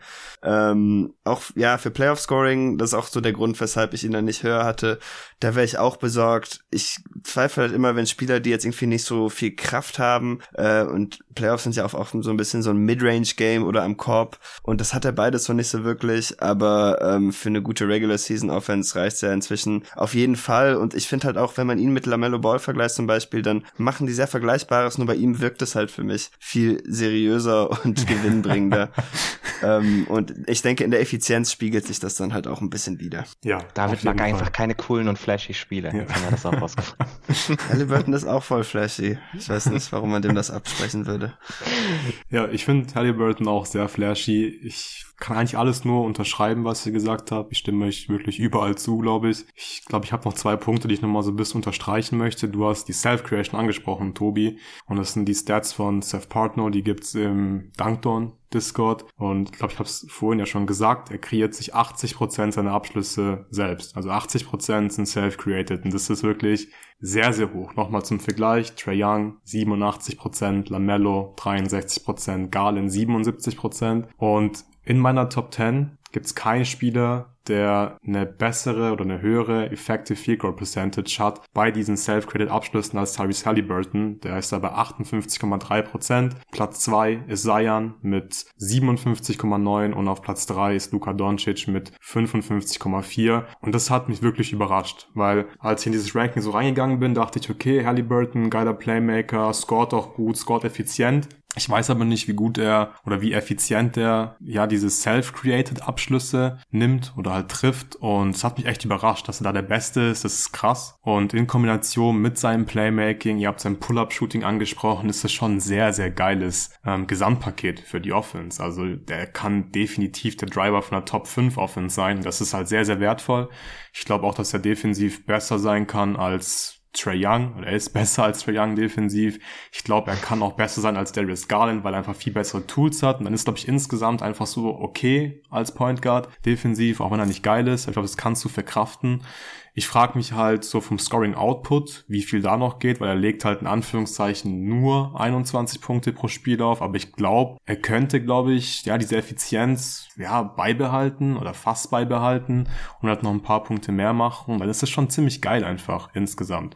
Die größte Kritik an seinem offensiven Spiel, hat David schon gesagt, ist einfach halt Rim Pressure und auch die Midrange-Abschlüsse. Er zieht nur fünf Freiwürfe pro hundert Possessions, das ist der niedrigste Wert in meiner gesamten Top zehn. LaMelo auf Platz elf, noch niedriger, der zieht vier Komma sechs pro hundert Possessions, Haliburton fünf, und aus der Midrange nimmt er halt nicht viele Abschlüsse, aber auch da ist er effizient, wenn er sie nimmt. Er trifft fünfundvierzig Prozent seiner Midrange-Würfe. Ah, wie gesagt, ich stimme euch zu, das ist einfach ein ziemlich geiles Gesamtpaket offensiv, und ich glaube, wir sind uns auch sehr, sehr einig, was ihn angeht, vom Rank vielleicht jetzt nicht, aber ja, wir schätzen ihn, glaube ich, sehr ähnlich ein. Und wenn ihr nichts mehr habt zu Haliburton, dann würde ich sagen, können wir weitermachen mit Platz fünf von David. Auf fünf habe ich Anthony Edwards. Ja, den habe ich auf Platz vier. Okay. Sehr cool. Also ich finde ich finde Platz elf bei dir wirklich schockierender. Also Platz ich elf finde ich krass. Also, okay. Platz elf, ich kenne Tobi deshalb krass. Nicht. Aber ja. Komm, David, ähm, erklär mal bitte, Tobi, warum Platz elf einfach zu krass ist. Ja, also Edwards ist für mich tatsächlich so ein bisschen die Guard-Version von Paolo, so vom Konzept her. Ziemlich guter Playmaker, also ja doch schon guter Playmaker, aber eher ähm, reaktiv als proaktiv oder so. Er spielt jetzt keinen frei, aber er kann Spieler finden, wenn sie frei kommen, dadurch, dass er Aufmerksamkeit auf sich zieht. Und dann hat halt so ein bisschen das Scoring-Package, wo ich halt dran glaube, das ist das, was ich in den Playoffs haben will. Äh, die Spieler, die das machen können, die kann man irgendwann nicht stoppen, wenn sie locked in sind. Nur muss man sagen, er hat jetzt nicht die beste Saison. Ähm, gerade am Anfang der Saison hat er ziemlich lang gebraucht, um mit Gobert ein bisschen Chemistry zu finden. Towns war dann ja auch noch auf dem Platz. Aber ich fand jetzt in letzter Zeit ist er durchaus besser darin geworden, auch Gobert anzuspielen, äh, anzuspielen, genau. Also wenn er dann Lee Reeds lernt, dann kann er sich da auch verbessern und das kann er dann auch umsetzen. Dadurch, dass er halt jetzt kein instinktiver Playmaker ist, dauert das halt vielleicht ein bisschen. Aber ich weiß halt nicht, auch als die Celtics jetzt äh, gegen die Wolves gespielt hatten in der ersten Halbzeit, da war der einfach nicht zu stoppen. Also der kommt dann einfach in seine Dreier rein. Wenn er zum Korb zieht, ist er sowieso zu stark, dann kann man ihn nicht aufhalten. Und wenn da einfach noch etwas mehr Politur in sein Game reinkommt, da mehr Sachen zusammenkommen, dann glaube ich auch, dass er für die Team-Offense ein guter Offensivspieler sein kann, denn ja, die anderen Sachen hat er für mich schon, so die Sachen, die man nicht lernen kann. Und jetzt muss er halt nur noch lernen, wie man richtigen Basketball spielt. Ich verstehe schon, wenn da ein bisschen Skepsis herrscht, denn er ist ja jetzt auch schon drei Jahre in der Liga, aber die Tools sind für mich allemal da und deshalb war es für mich überhaupt nicht schwierig, ihn in die Top fünf zu schieben. Ja, sehe ich, sehe ich. Äh, Tobi, bevor du uns gleich sagst, warum wir noch Platz elf hast und warum wir falsch liegen, unterstütze ich nochmal ja, David bei seinem Case für Anthony Edwards in der Top zehn. Ich habe ihn ja sogar auf Platz vier. Also ich glaube, David hat schon die wichtigsten Punkte genannt, aber ich würde nochmal gerne unterstreichen, wie hoch sein Ceiling ist, meiner Meinung nach, weil erstens, er hat einen Wing-Körper. Ich glaube, das ist wertvoll, dass er einfach so vom Spielertyp her so ein, so ein Wing einfach sein kann. Damit ist er defensiv einfach besser als alle Point Guards, die wir besprochen haben. Das ist dann, glaube ich, vor allem in den Playoffs äh, sehr wichtig auf dem auf dem höchsten Level. Ich glaube, den kannst du nicht so krass attackieren, wie zum Beispiel Trae Young, Garland, LaMelo, Haliburton. Und das bewerte ich schon sehr, sehr hoch. Dann habe ich das Gefühl, dass er immer an den Ring kommen kann, wenn er will. So, klar. Shotmix ist nicht so geil bei ihm und manchmal fragt man sich, okay, warum spielst du gerade so, wie du spielst? Aber wir bewerten ja hier auch das Potenzial und das Ceiling. Und wie gesagt, ich habe bei ihm das Gefühl, er kann theoretisch immer zum Ring kommen, wenn er möchte. Und er finisht auch gut oder solide zumindest. Auch da geht natürlich noch ein bisschen mehr, aber ich glaube, er kann das und er ist halt erst einundzwanzig Jahre alt. Und ich glaube nicht, dass bei einem einundzwanzigjährigen Spieler sowas jetzt nicht mehr kommen kann. Dann ist generell die Self-Creation auch ziemlich gut. Er hat hier bei den Self-Credit-Abschlüssen einen besseren Effective Free Throw Percentage als Trae Young, als Darius Garland, nee, die haben das gleiche, aber als LaMelo, ähm, von daher, ja, der ist da auch auf jeden Fall in den, im oberen Percentile im Vergleich zu den anderen jungen Spielern hier in der Liste und er hat es in den Playoffs ja einfach auch schon gezeigt. Also es war nur eine Serie, aber ich finde, es war eine gute Serie von ihm offensiv. Er war ja auch gut als Pull-Up-Shooter und ich glaube, er könnte halt einfach ein Superstar-Wing werden und Superstar-Wings sind einfach das Geilste, was dir passieren kann als N B A-Franchise und deswegen kann ich Platz elf wirklich überhaupt nicht nachvollziehen, aber ich bin gespannt, äh, ob du mich überzeugen kannst, dass ich ihn irgendwie zu hoch habe, Tobi. Ja, ich finde das ein bisschen hart, wenn du irgendwie was siebentausend Minuten gespielt hast und dir davon redest, dass er noch lernen muss, wie man Basketball spielen muss. Also ich finde den immer noch, was so Decision-Making angeht und sowas, so inkonstant, weil er, also er trifft immer noch wahnsinnig viele schlechte Entscheidungen. Ja, er kann zum Korb, eigentlich kann er zum Korb ziehen, wann immer er möchte, aber warum tut er es dann nicht? Also wie, wie viele Jahre warten wir drauf, dass er irgendwann mal anfängt, weniger seiner Abschlüsse irgendwie von Spots zu nehmen, die er nicht nehmen soll, weil es wird ja nicht weniger, es wird nur mehr. Also der nimmt nicht weniger lange Midranger, sondern es werden jedes Jahr mehr. Er nimmt jedes Jahr überhaupt mehr Würfe aus der Midrange. Klar, du kannst jetzt sagen, okay, er wächst halt nach und nach irgendwie so eine Ballhändlerrolle rein, aber also ich sehe bei ihm nicht diesen Wachstum, von dem ihr redet, dass er, dass er irgendwie anfängt zu verstehen, was er eigentlich kann und was er lieber lassen sollte. Er, er nimmt auch immer weniger Dreier als Teil seines Shotmaxes, also ein Percentage von seinen Shot-Attempts. Ähm, die, die Anzahl der Würfe, die er am Ring nimmt, bleibt relativ konstant. Die Quoten da sind aber auch nicht toll. Die Quoten aus der Midrange sind halt wirklich stark unterdurchschnittlich. Seine Dreierquote sieht ganz gut aus, aber es ist jetzt auch nicht so, als wäre er da der absolute Bomber. Also ich tue mich so ein bisschen schwer damit, ihn irgendwie zu sehen, so als, als langfristigen Treiber von einer effizienten Offense, weil ich da einfach glaube, dass es bei ihm an zu vielen Dingen mangelt, die viel davon halt abhängen, was du, was du für irgendwie für ein Decision-Making hast, was du für ein Processing hast. Ich glaube, ich sehe auch das Playmaking für andere deutlich schlechter als das, was ich vorhin bei David rausgehört habe. Also ich finde Paolo jetzt schon deutlich besseren Playmaker für andere als Anthony Edwards, weil er einfach ganz, ganz viele Reads auch komplett übersieht, äh, gerade so Richtung Richtung Shooter an der Dreierlinie. So die, diese Dump-Off-Pässe sind inzwischen ganz okay geworden, aber also was der teilweise Anfang der Saison irgendwie Towns in Pick-and-Pops einfach komplett ignoriert hat, ja klar, da kann man dann irgendwie die Schuld auf Towns schieben, aber wenn er völlig offen an der Dreierlinie steht, erwarte ich von meinem, in Anführungszeichen, äh, Ballhändler oder Playmaker, dass er den halt einfach sieht, weil der, der Typ ist halt ein überragender Shooter und wenn er offen steht, dann macht er die Dinger schon. Äh, also ich, ich kann, ich kann verstehen, wo ihr herkommt, weil er halt diese Tools hat, aber mir ist das jetzt zu viele Jahre am Stück, wo die Dinge nicht zusammenkommen und wo ich auch zu wenig Fortschritte in dem sehe, was ich halt schon die ganze Zeit irgendwie an Fragezeichen bei ihm habe. Und diese eine Playoff-Serie letztes Jahr, ja, die sah ganz okay aus. Ich muss aber auch ganz ehrlich zugeben, ich, ich kann diese Playoff-Serie irgendwie nicht so wirklich ernst nehmen. Also das war so eine unfassbar wilde Serie in beide Richtungen. Also da, da lief ja irgendwie kein Spiel auch nur annähernd wie normaler Basketball so gefühlt. Ähm, deswegen, also ich finde find das ein bisschen, ich finde das eine schwierige Serie, zumal... Ja, aber die, er hat das schon geliefert. Also ich stimme dir zu, es war eine wilde Serie, aber ich finde, du kannst jetzt nicht sagen, weil die Serie wild war und, keine Ahnung, Towns jedes Spiel fünf Fouls hatte und Jaren Jackson Junior und alles einfach wild war und bestimmt und Morant Schwierigkeiten hatte, kann man jetzt wirklich nicht sagen, man kann es nicht ernst nehmen, dass Edwards gut gespielt hat, weil er hat einfach nein, nein, gut gescored in der Serie. Es, so. es, reicht, es reicht mir als Sample Size nicht, um dass, dass sich das massiv positiv gewichten würde, diese sieben Spiele, ja. So rum. Zumal es auch da dieselben, also da hat er halt mal dann Würfe getroffen, hat sich defensiv auch angestrengt, aber auch da, also kann er, kann er das mal bitte irgendwie achtzig Spiele über eine Regular Season hinmachen und nicht, also nicht nur für die paar Spiele in den Playoffs, also weil der pennt immer noch so viel defensiv teilweise, äh, finde ich auch ganz schwierig für jemanden, der jetzt bald seinen Rookie-Contract vorbei hat, irgendwann. Also ich würde halt gern mehr von diesen Dingen zusammenkommen sehen, auf die wir immer und immer wieder hoffen. Äh, und also ja, ich kann, ich kann verstehen, warum man diese Hoffnung nicht aufgegeben hat, aber weil ich halt die, also die Spieler, die ich vor ihm habe, finde ich alle als Playmaker für ihr Team deutlich wertvoller, weil ich glaube, sie bringen ihren Mitspielern mehr, als es Anthony Edwards tut. Okay, aber findest du zum Beispiel nicht Anthony Edwards Ceiling deutlich höher als das von Trae Young? Trae Young ist vierundzwanzig, das, das, wird ich, krass ich, ich, attackiert in den Playoffs, kann keine erste Option wahrscheinlich sein von einem Titel Contender. Glaubst, glaubst du allen Ernstes, dass Anthony Edwards die erste Option von einem Contender sein kann? Ich ja. halte es nicht für super dem, realistisch, aber ich würde es nicht, ich würde es nicht ausschließen. Uff. Und bei Trae Young würde ich es ausschließen, da kann ich es ausschließen. Und ich glaube, Anthony Edwards hat gute Chancen, dass er insgesamt dann ein deutlich besseres Paket dann mitbringt als beispielsweise Trae Young, den du auf... weiß nicht, auf Platz sieben hattest. sieben. LaMelo auf Platz sechs. Auch hier würde ich sagen, Edwards, viel höheres Ceiling. Finde ich spannend. Ich kann deine Punkte wirklich nachvollziehen. Aber ich finde, wegen dem Ceiling muss man den weiter oben haben. Aber können, können wir vielleicht eine einzige Saison von ihm sehen, wo er irgendwie, ich weiß nicht, sowas wie effizient ist?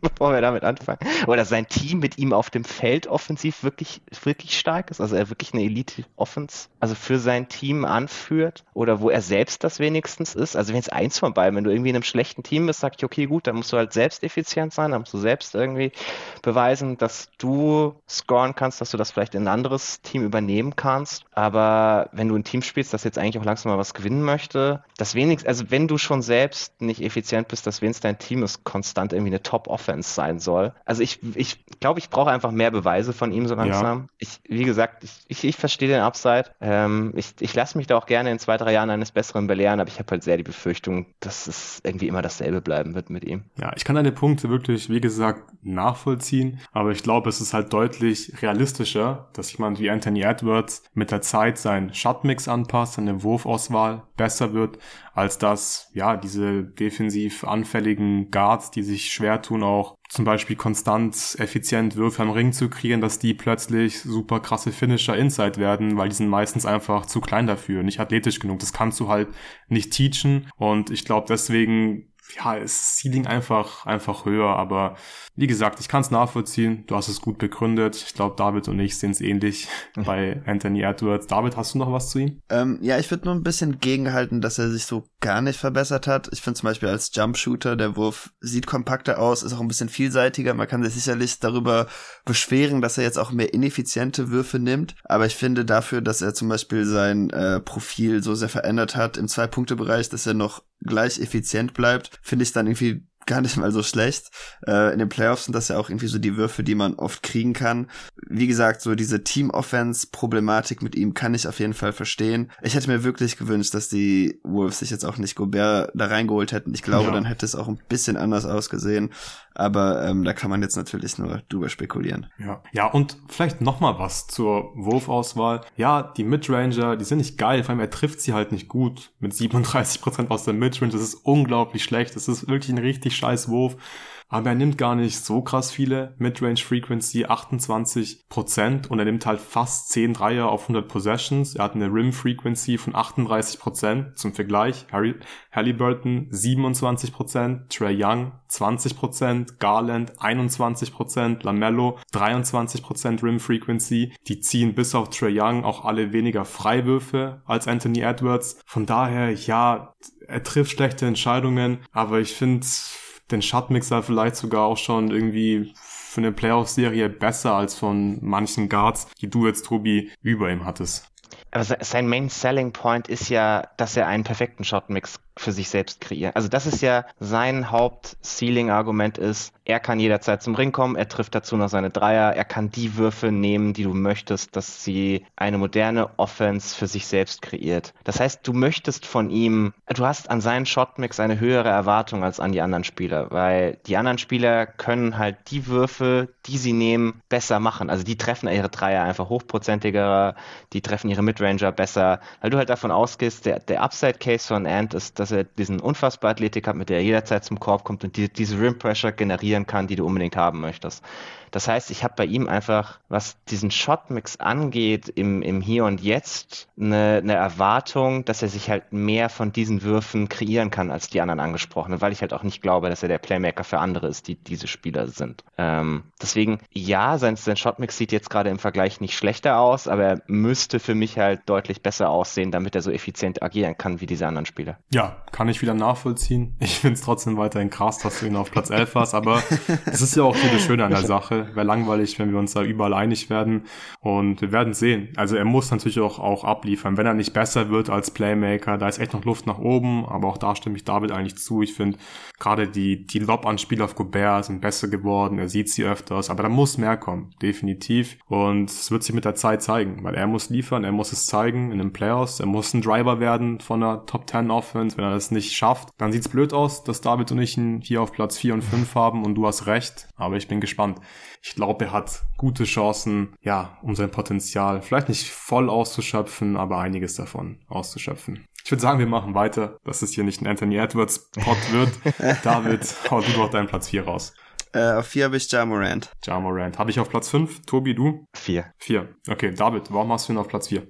Ähm... Ja, also er ist auch ja jemand, der eigentlich ein bisschen unorthodoxes Skillset hat, aber trotzdem auch schon sehr gut in den Playoffs funktioniert hat, als jemand, der sehr viel Druck auf den Korb setzen kann und ist ja auch so, dass ähm, man würde ihn dann ja offen stehen lassen, aber dafür ist er dann auch wieder zu athletisch, wenn er ein bisschen Anlauf hat, gleichzeitig mit viel Platz und viel Zeit trifft er seine Dreier natürlich auch ziemlich gut. Dazu ist er für diesen Spielertyp ein untypisch starker Passer, ist ja auch ein sehr guter Playmaker, die meisten so Überathleten haben das ja nicht so ganz im Game, zumindest nicht so wie er und macht natürlich auch Spaß und ja, sowieso als äh, Dunker ist er natürlich mit am tollsten anzusehen. Diese ganzen Off-Court-Sachen die letzte Zeit, hm. muss man vielleicht kurz erwähnen. Äh, auf jeden Fall schade. Ich hoffe, das wird jetzt sich nicht weiterhin negativ auf seine Karriere ähm, auswirken. Ich tue jetzt mal so, als ob er sich gut re- rehabilitiert und da jetzt äh, ungeschunden davonkommt und er nächstes Jahr dann auch einfach wieder oder vielleicht hoffentlich wieder in den Playoffs der besten Spieler der Liga sein kann. Ähm, ich habe noch so ein bisschen Sorgen auch so, was Shot Creation angeht in den Playoffs, weil er da auch halt schon so ein bisschen so ein One-Trick-Pony ist, finde ich. Ähm, defensiv ist halt auch angreifbar, das ist auch ein Problem, aber bisher hat er sich eigentlich immer durch durchsetzen können und deshalb ähm, hat er auch eine hohe Platzierung verdient. Ja, stimme ich dir zu. Tobi, was hast du noch zu tun? Ja, also kann ich, kann ich eigentlich auch alles nur unterschreiben. Wir haben es bei ihm halt auch schon gesehen in den Playoffs, dass er irgendwie eine, eine offensive, Offen, eine off- effiziente Offense äh, für sein Team kreieren kann in unterschiedlichsten Kontexten, also sowohl gegen diese Drop-Defense der, der Jazz damals mit Gobert hinten drin, aber auch dann letztes Jahr gegen Minnesota mit ihrem etwas unkonventionellen Stil, würde ich mal sagen, mit diesen, mit diesen vielen Traps, die die da mhm. gespielt haben. Oder gut, gegen die Warriors sah es da nicht mehr so toll aus mit diesem Switching-Scheme, aber selbst da war er irgendwie der Einzige in seinem Team, der immer noch irgendwas tun konnte. Also wir haben es von ihm jetzt in sehr vielen verschiedenen Kontexten schon gesehen, dass halt seine Kombi aus Rim-Pressure und, und Playmaking für andere immer irgendwie dazu beiträgt, dass sein Team am Ende offensiv erfolgreich ist. Und ich glaube, dass Das, deswegen fängt das hier für mich auch ein neues Tier an.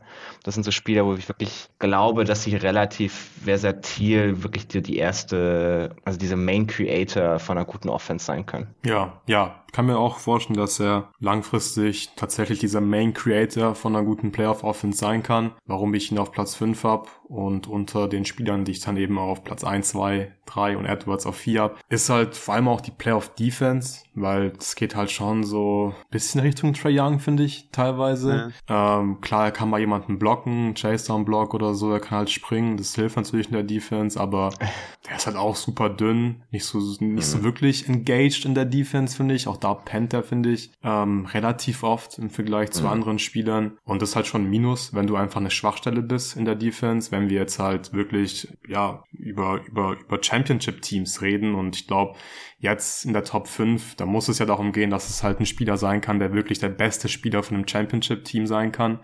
Und da bin ich mir bei Ja halt echt noch relativ unsicher. Da hat David auch schon einen guten und wichtigen Punkt genannt. Die Self-Creation ist nicht schlecht, aber auch da bin ich nicht vollends überzeugt. One-Trick-Pony sehe ich auf jeden Fall, was du damit meinst.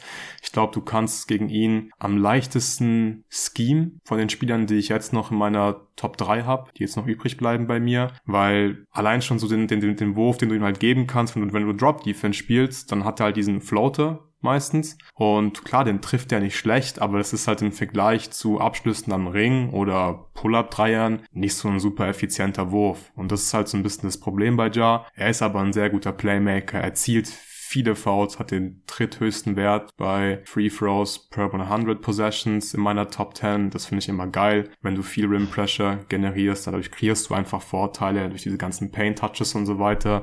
Aber ich glaube, das ist ein ganz guter Spot für ihn, so auf Platz vier, Platz fünf. Und dann würde ich sagen, können wir auch weitermachen mit der Top drei, oder? Ja. Okay, Tobi, wer ist deine Platz, wer ist dein Platz drei? Da habe ich Shai Gilgeous-Alexander. Ja, ich auch. David, du auch, oder? Mhm. Ja. Wer möchte anfangen? Ich glaube, hier ist es klarer. Ja. Wer ich glaube, ab hier sind wir alle dieselbe Reihenfolge. Ja, Tatum eins, oder? Und Doncic zwei halt. Okay, wir kommen vielleicht nochmal gleich dazu. äh, nee, also zu Shai, ich muss sagen, ist, das ist ja auch wieder so einer von meinen ganz großen Racer vom letzten Jahr, der war letztes Jahr bei mir auf Platz neun, wo ich rückblickend betrachtet mich so ein bisschen frage, warum eigentlich? Also ich war, ich war einfach zu low an der, dieser Kombi von Skills, die ich eigentlich sehr gerne mag, weil sein Drive ist so schwer zu verteidigen mit dies, diesem Wiggle, den er hat, mit dieser Schnelligkeit, die er hat, dieses Ballhandling. Also er kommt einfach immer in die Zone, wie er möchte und hat das jetzt auf ein unfassbares Volumen hochgeschraubt. Macht ja über dreißig Punkte pro Spiel. Das ist krass, ist ja. Wahnsinnig effizient. hundertfünfundzwanziger O-Rating ist schon echt krass. Klar, er, er hat ein Team um sich rum, das relativ viel Spacing hat, das hilft ihm wahnsinnig, aber es ist nicht viel Talent um ihn herum, also das muss man ja auch mal so ein bisschen trennen, er hat relativ viel Platz, aber er muss halt schon alles machen, weil es einfach sonst in dem Team kaum jemand kann, außer irgendwie so Jalen Williams, der, der schon der zweitbeste Creator von dem Team sein dürfte, und trotzdem ist man mit ihm auf dem Feld halt auch wirklich eine sehr gute Offense im achtzigsten Percentile. Ich bin mal gespannt, wie das dann in den Playoffs aussehen wird, wenn er da hinkommt, weil er nimmt halt kaum noch Dreier, was jetzt eigentlich für einen Guard, äh, den, den wir so hoch haben, ein bisschen ungewöhnlich ist. Ähm, also ich bin mal gespannt, ob er das, ob er das notfalls irgendwie so ein bisschen auspacken kann als Konter. Aber einfach diese, ist er so schwer zu verhindern mit dem, was er, was er macht als Driver, und dann ist er da dann auch als Playmaker gut genug, um das zu bestrafen, wenn die, Geg- wenn die Gegner auf ihn kollabieren. Dass ich das schon, glaube ich, auch wie, wie bei Ja so ein bisschen so, es ist zwar Es ist zwar sehr One-Trick-Pony, aber dieser eine Trick ist wahrscheinlich kaum zu verteidigen bei ihm. Ja, ja, ich finde, er ist eine bessere Version von Ja einfach. Mhm. Vor allem auch wegen der Defense, weil ich finde, ihn kannst du nicht so leicht attackieren. Er sieht auch gut aus in diesem Thunder-Scheme.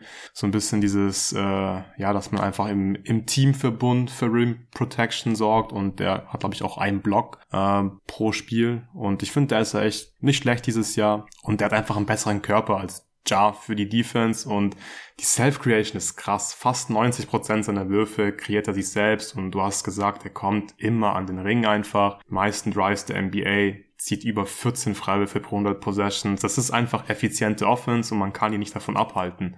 Und deswegen ist es einfach ein sehr geiles Gesamtpaket, und für mich schon mit Abstand der beste Point Guard oder der Point Guard mit dem höchsten Seeding in dieser Top Ten. Ja, ich hätte ihn jetzt nicht als Point Guard klassifiziert, deshalb müsste ich kurz nachdenken, aber äh, so vom Konzept her auf jeden Fall. Äh, ja, ich finde auch so, das Wort Kontern war schon gefallen. Ich weiß halt auch nicht, weil wir haben ihn ja noch eigentlich in dieser Form noch nicht in den Playoffs gesehen, trotzdem mhm. sind wir alle nicht wirklich skeptisch, dass er da abliefern würde. Ich hoffe auch eigentlich, dass O K C in die Playoffs kommt, eigentlich nur um das zu sehen.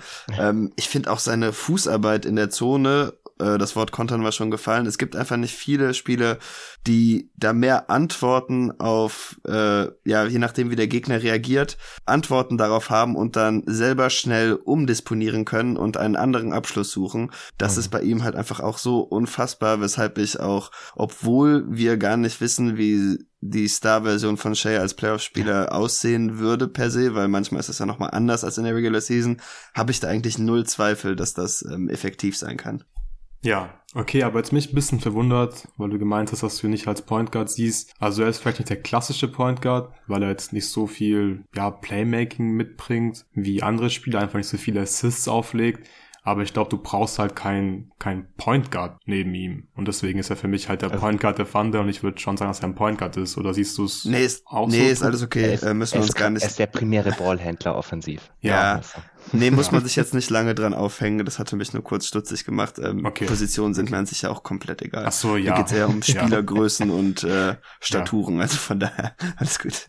Ja, ja. Okay. Ja, ja. Du hast völlig recht. Mir ist an sich natürlich auch egal, wer jetzt irgendwie Point Guard, Shooting Guard ist. Aber war jetzt nur ein bisschen verwundert. Dann können wir weitermachen mit Platz zwei. Da haben wir alle Jason Tatum, oder? Ja. Okay, wenn David es auch hat, dann ja. ja. ich ich, ich habe es mir kurz überlegt, ob er, ob er nicht damit anfängt mit dem Case. Also ich habe nochmal drüber nachgedacht. Ich hatte auch ja letztes Jahr gefragt, äh, Tobi und Jonathan, ob ihr Luka und Tatum im gleichen Tier seht. Hm. Da habt ihr beide Nein gesagt. Hat sich das geändert, oder? Ja, also ich habe es jetzt ins selbe Tier geschoben tatsächlich, okay, weil cool. ich, ich, seh, ich, ich sehe Teamkontexte, in denen ich lieber Tatum hätte als Luka. Wenn ich, wenn ich mir selbst ein Team von null aufbaue, wäre es immer noch Luka, aber ich sehe Teamkontexte, in denen ich inzwischen tatsächlich lieber Tatum hätte. Und das konnte ich letztes Jahr eigentlich nicht wirklich sehen. Ja, also ich habe ich hab Doncic immer noch in einem eigenen Tier. Ich kann es nachvollziehen, warum ihr die beiden in einem Tier habt. Jason Tatum einfach einer der besten, vielleicht sogar der beste Two-Way-Wing in der gesamten N B A. Ich weiß nicht, ob jetzt Giannis, ne, Giannis ist ein Big. Ähm, Kawhi. Kawhi, ja, ja gut, Kawhi spielt einfach zu selten. Aber es ist egal, das Gesamtpaket von Tatum ist einfach geil. Aber jetzt einfach mal von so einem Teambuilding-Aspekt ist es, glaube ich, halt einfach so nice, wenn du Luka Dončić hast, weil du musst dir einfach keine Sorgen um Creation machen, und du kannst theoretisch einfach nur Two-Way-Spieler um ihn herumstellen. Ich glaube, das würde halt funktionieren. Du brauchst vielleicht noch ein, zwei Spieler, die den Ball halbwegs dribbeln können, aber das kannst du halt schon mit Tatum nicht machen. Du brauchst halt auf jeden Fall noch gute Creator neben ihm. Ich bin wirklich beeindruckt davon, wie gut sich Tatum auch entwickelt hat als Playmaker. Er zieht Double Teams, er trifft die richtigen Entscheidungen, aber das ist halt nicht auf einem Level wie jetzt bei Luka Dončić. Mhm. So, der nimmt einfach jedes Scheme auseinander. Und deswegen finde ich es auch so dumm, dass die Mavs halt Kyrie Irving reingeholt haben, weil, hey, also Creation und Offense war kein Problem bei euch. Also klar, Brunson fehlt, man braucht irgendwie noch jemanden, der, wie gesagt, ein bisschen was mit dem Ball machen kann, aber du brauchst ja jetzt nicht ähm, All-In gehen für so einen Spielertypen, sondern du könntest einfach halt einen Haufen Two-Way-Spieler dir reinholen. Am besten halt so einen Two-Way-Star für so jemanden traden. So Siakam würde ich zum Beispiel ganz geil finden, neben Luka Dončić beispielsweise. Und ja, die Creation ist einfach auf einem ganz anderen Level als vom Rest. neunzig Prozent sind self-created, effective free throw percentage über fünfundfünfzig Prozent, zieht fünfzehn Freiwürfe pro hundert Possessions, trifft vierundsiebzig Prozent seiner Würfe am Ring. Das ist einfach krass, auch wenn das nicht seine beste Saison ist, würde ich sagen, weil er ist einfach nicht fit. Ich finde, der macht zu viele Post-Ups im Prinzip dieses Jahr, weil er nicht fit ist. So. Die Drives vermisst er schon so ein bisschen, aber ich glaube, das wird jetzt nicht ewig ein Problem sein. Irgendwann wird er schon so in Shape in die Saison kommen oder zumindest während der Saison dann in Shape kommen. Und dann ist es einfach, ist es einfach zu krass, finde ich, mit der Self-Creation und dieser, und dieser, diesem Ding, dass du einfach dir keine Sorgen machen musst um defensive Schemes in den Playoffs, weil er wird einfach alles auseinandernehmen und deswegen ist er für mich in einem eigenen Tier. Finde ich interessant, dass du das nicht für seine beste Saison hältst, weil hätte ich deutlich gesagt, dass es das ist, ehrlich gesagt. Weil, also, er scoret halt viel effizienter, als er es in der Vergangenheit gemacht hat.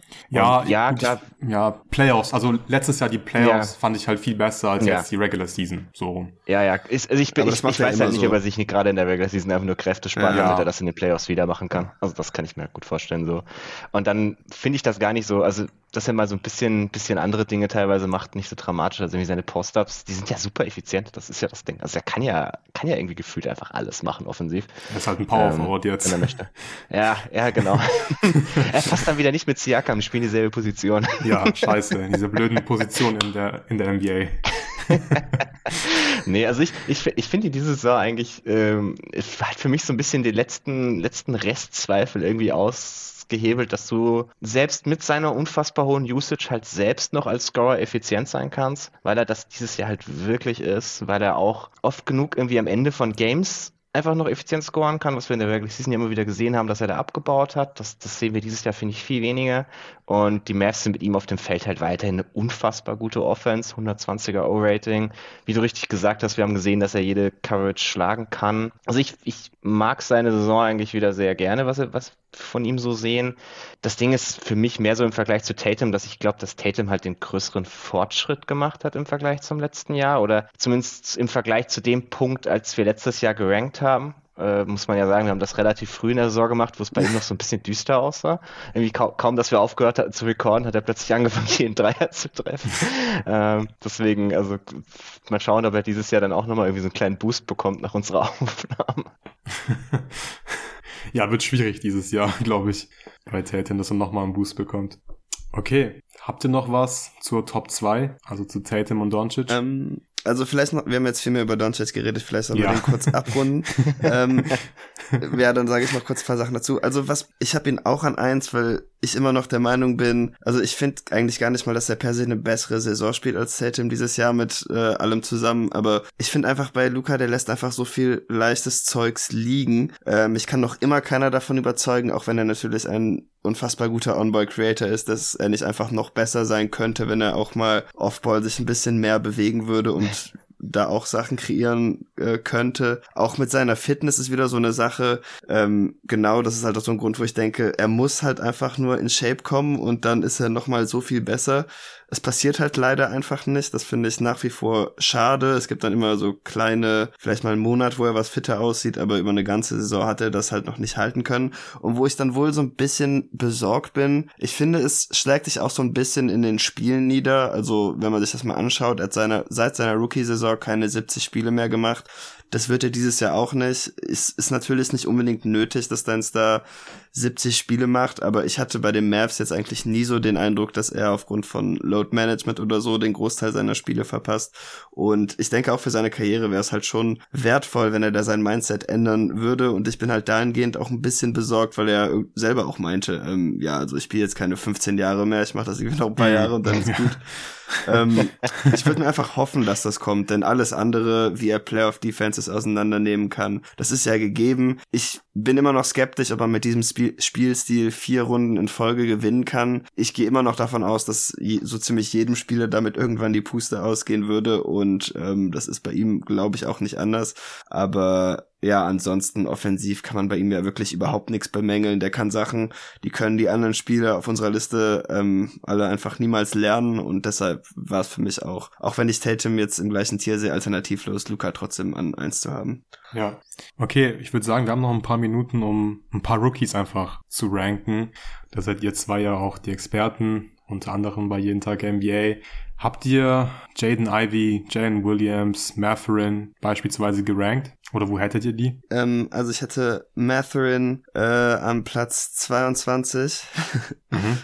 Jabari Smith Junior an Platz, ja gut, das wird sich jetzt alles wieder eins nach hinten verschieben, also ja. Das stimmt jetzt nicht so ganz, wie ich sage, aber dann, der war dann äh, auf Platz neunzehn quasi, äh, Chad hätte ich eins hinter Trae auf fünfzehn, Jaden Ivey hätte ich zwischen Cade und Garland, weil ich da noch so ein bisschen auf die Athletik hoffen okay. will, auch wenn ich Ah, schon was enttäuscht bin mit seiner Rookie-Saison, wenn ich ehrlich bin.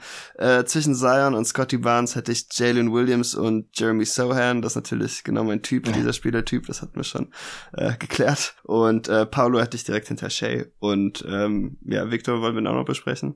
Ja, würde ich sagen, machen wir zum zum Schluss. Hast okay. du noch was zu den Rookies, Tobi? Wo hättest du die so? Äh, also ich habe, äh, also Chat habe ich noch irgendwann dann so in der der sechzehn, siebzehn Range. Jaden Ivey käme auch noch bei mir irgendwo so in dem Tier. Danach habe mhm. ich, dann, hab ich dann auch ehrlich gesagt aufgehört. Da, da habt ihr zwei offensichtlich ein bisschen mehr Zeit als was. Äh, nee, da habe ich, da hab ich dann wirklich gesagt, okay, die, die Top Ten, die Top Ten sind weit genug weg. Ich weiß nicht, aber ich, ich glaube, also so Jabari Mathurin fehlt mir, glaube ich, ein bisschen der Upside. Da hätte ich dann schon andere Spieler eher, ähm, Sohan auch. Also da hätte ich, glaube ich, dann Spieler, die sich irgendwie so Jahr drei, vier schon etabliert haben als, als gute, hilfreiche Spieler, glaube ich, ein bisschen höher teilweise. Aber ja, bin ich jetzt nicht mehr im Detail durchgegangen, muss ich zugeben. Ja, sieht bei mir sehr ähnlich aus. Ich habe Ivy auf achtzehn, Jalen Williams auf neunzehn, Mathurin auf zwanzig. Chat habe ich gar nicht gerankt, weil ich ihn noch nicht spielen gesehen habe in der N B A. Also natürlich niemand von uns, aber ich habe ihn halt nicht intensiv gescoutet, deswegen habe ich da einfach keine allzu starke Meinung. Und zum Schluss natürlich die wichtigste Frage, wo hättet ihr Wemby oder wo habt ihr Wemby Stand jetzt? Also ich hätte äh, Wemby an drei, so ein mhm. bisschen in einem Tier für sich selbst zwischen Tatum und Shea. Ja. Das ist natürlich schon, also es ist eine hohe, äh, ist eine hohe Anforderung an einen jungen Spieler, aber ich sehe den Upside halt wahnsinnig hoch von ihm. Und klar, das ist jetzt so ein bisschen ein bisschen im Vakuum, weil wir es halt nie gegen die Competition gesehen haben oder so.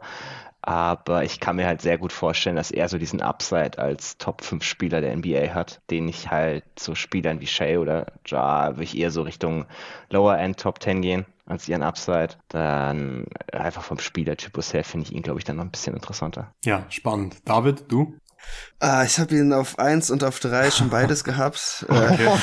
Ich konnte mich nicht entscheiden. Ich glaube, um spannend zu machen, sage ich es einfach mal eins. Also ihn gesehen zu haben, okay, das war nice. Schon ziemlich überzeugend. Auch das Playmaking ist schon auch für so einen großen Spieler auf einem sehr hohen Niveau, finde ich. Das heißt, äh, wenn man sich dann anschaut, was er als Offensivspieler alleine kann, mit dann einer guten Baseline an Playmaking, glaube ich schon, dass er auch seine Team-Offense wirklich anheben können wird. Und defensiv, auch wenn wir da jetzt alle nicht so super begeistert waren nach dem, was wir da live vor Ort gesehen hatten, waren wir uns ja auch eigentlich alle einig, dass äh, trotzdem alles möglich ist am defensiven Ende, wenn er da den richtigen äh, Fokus und die richtige Fußarbeit und ein bisschen mehr Erfahrung kriegt. Von daher, ähm, ja, er kann halt irgendwie an beiden Enden des Feldes wahrscheinlich ein Top fünf N B A-Spieler sein, im Best Case. Und ähm, so sehr ich Tatums Defense mag, das wird's nicht sein. Und bei Doncic kann man das natürlich schon ausschließen. Von daher ähm, finde ich schon, dass man ähm, Victor in eins vertreten kann. Okay. Ja, ja, ja, nachvollziehbar, finde ich. Wo, wo, wo hättest du Scoot, David? Äh, den habe ich jetzt natürlich nicht gerankt, aber wahrscheinlich hinter, zw- ja, zwischen Edwards und Mobley wahrscheinlich. Okay, also den hätte ich so an das Ende von dem Ja-J-Tier gestopft, weil das ist, glaube ich, so der, der Spielertypus, mit dem ich den irgendwie auch so, so von der Richtung her vergleichen würde. Wahnsinniger Rim Pressure, genug ja. Playmaking, um das auszunutzen, womit du dein Team der Offense halt echt stark machst. Ja, das ich ist ja für mich auch das, das Tier. Also ich habe ja Shea, Ja und mhm. Anthony Edwards back to back to back in einem Tier, von daher genau, so konzeptionell passt der für mich da rein. Okay, sehr schön. Dann haben wir jetzt hier die Top zehn U vierundzwanzig Spieler gerankt, noch ein paar Rookies gerankt, Wemby und Scoot Henderson gerankt. Der Pod wird dann über eineinhalb Stunden lang. Hat mega viel Spaß gemacht, vor allem auch die Vorbereitung. Ich fand es echt nicht leicht, das einfach abzuwägen, Potenzial und was haben wir jetzt schon gesehen von den Spielern in der N B A. Wir hatten hier ein paar Abweichungen. Das ist, glaube ich, auch ganz spannend für die Hörer. Vielen Dank euch beiden, dass ihr euch Zeit genommen habt an diesem Donnerstagabend und allen Supportern. Vielen Dank fürs Supporten und Zuhören und bis zum nächsten Mal. Bis dann. Ciao.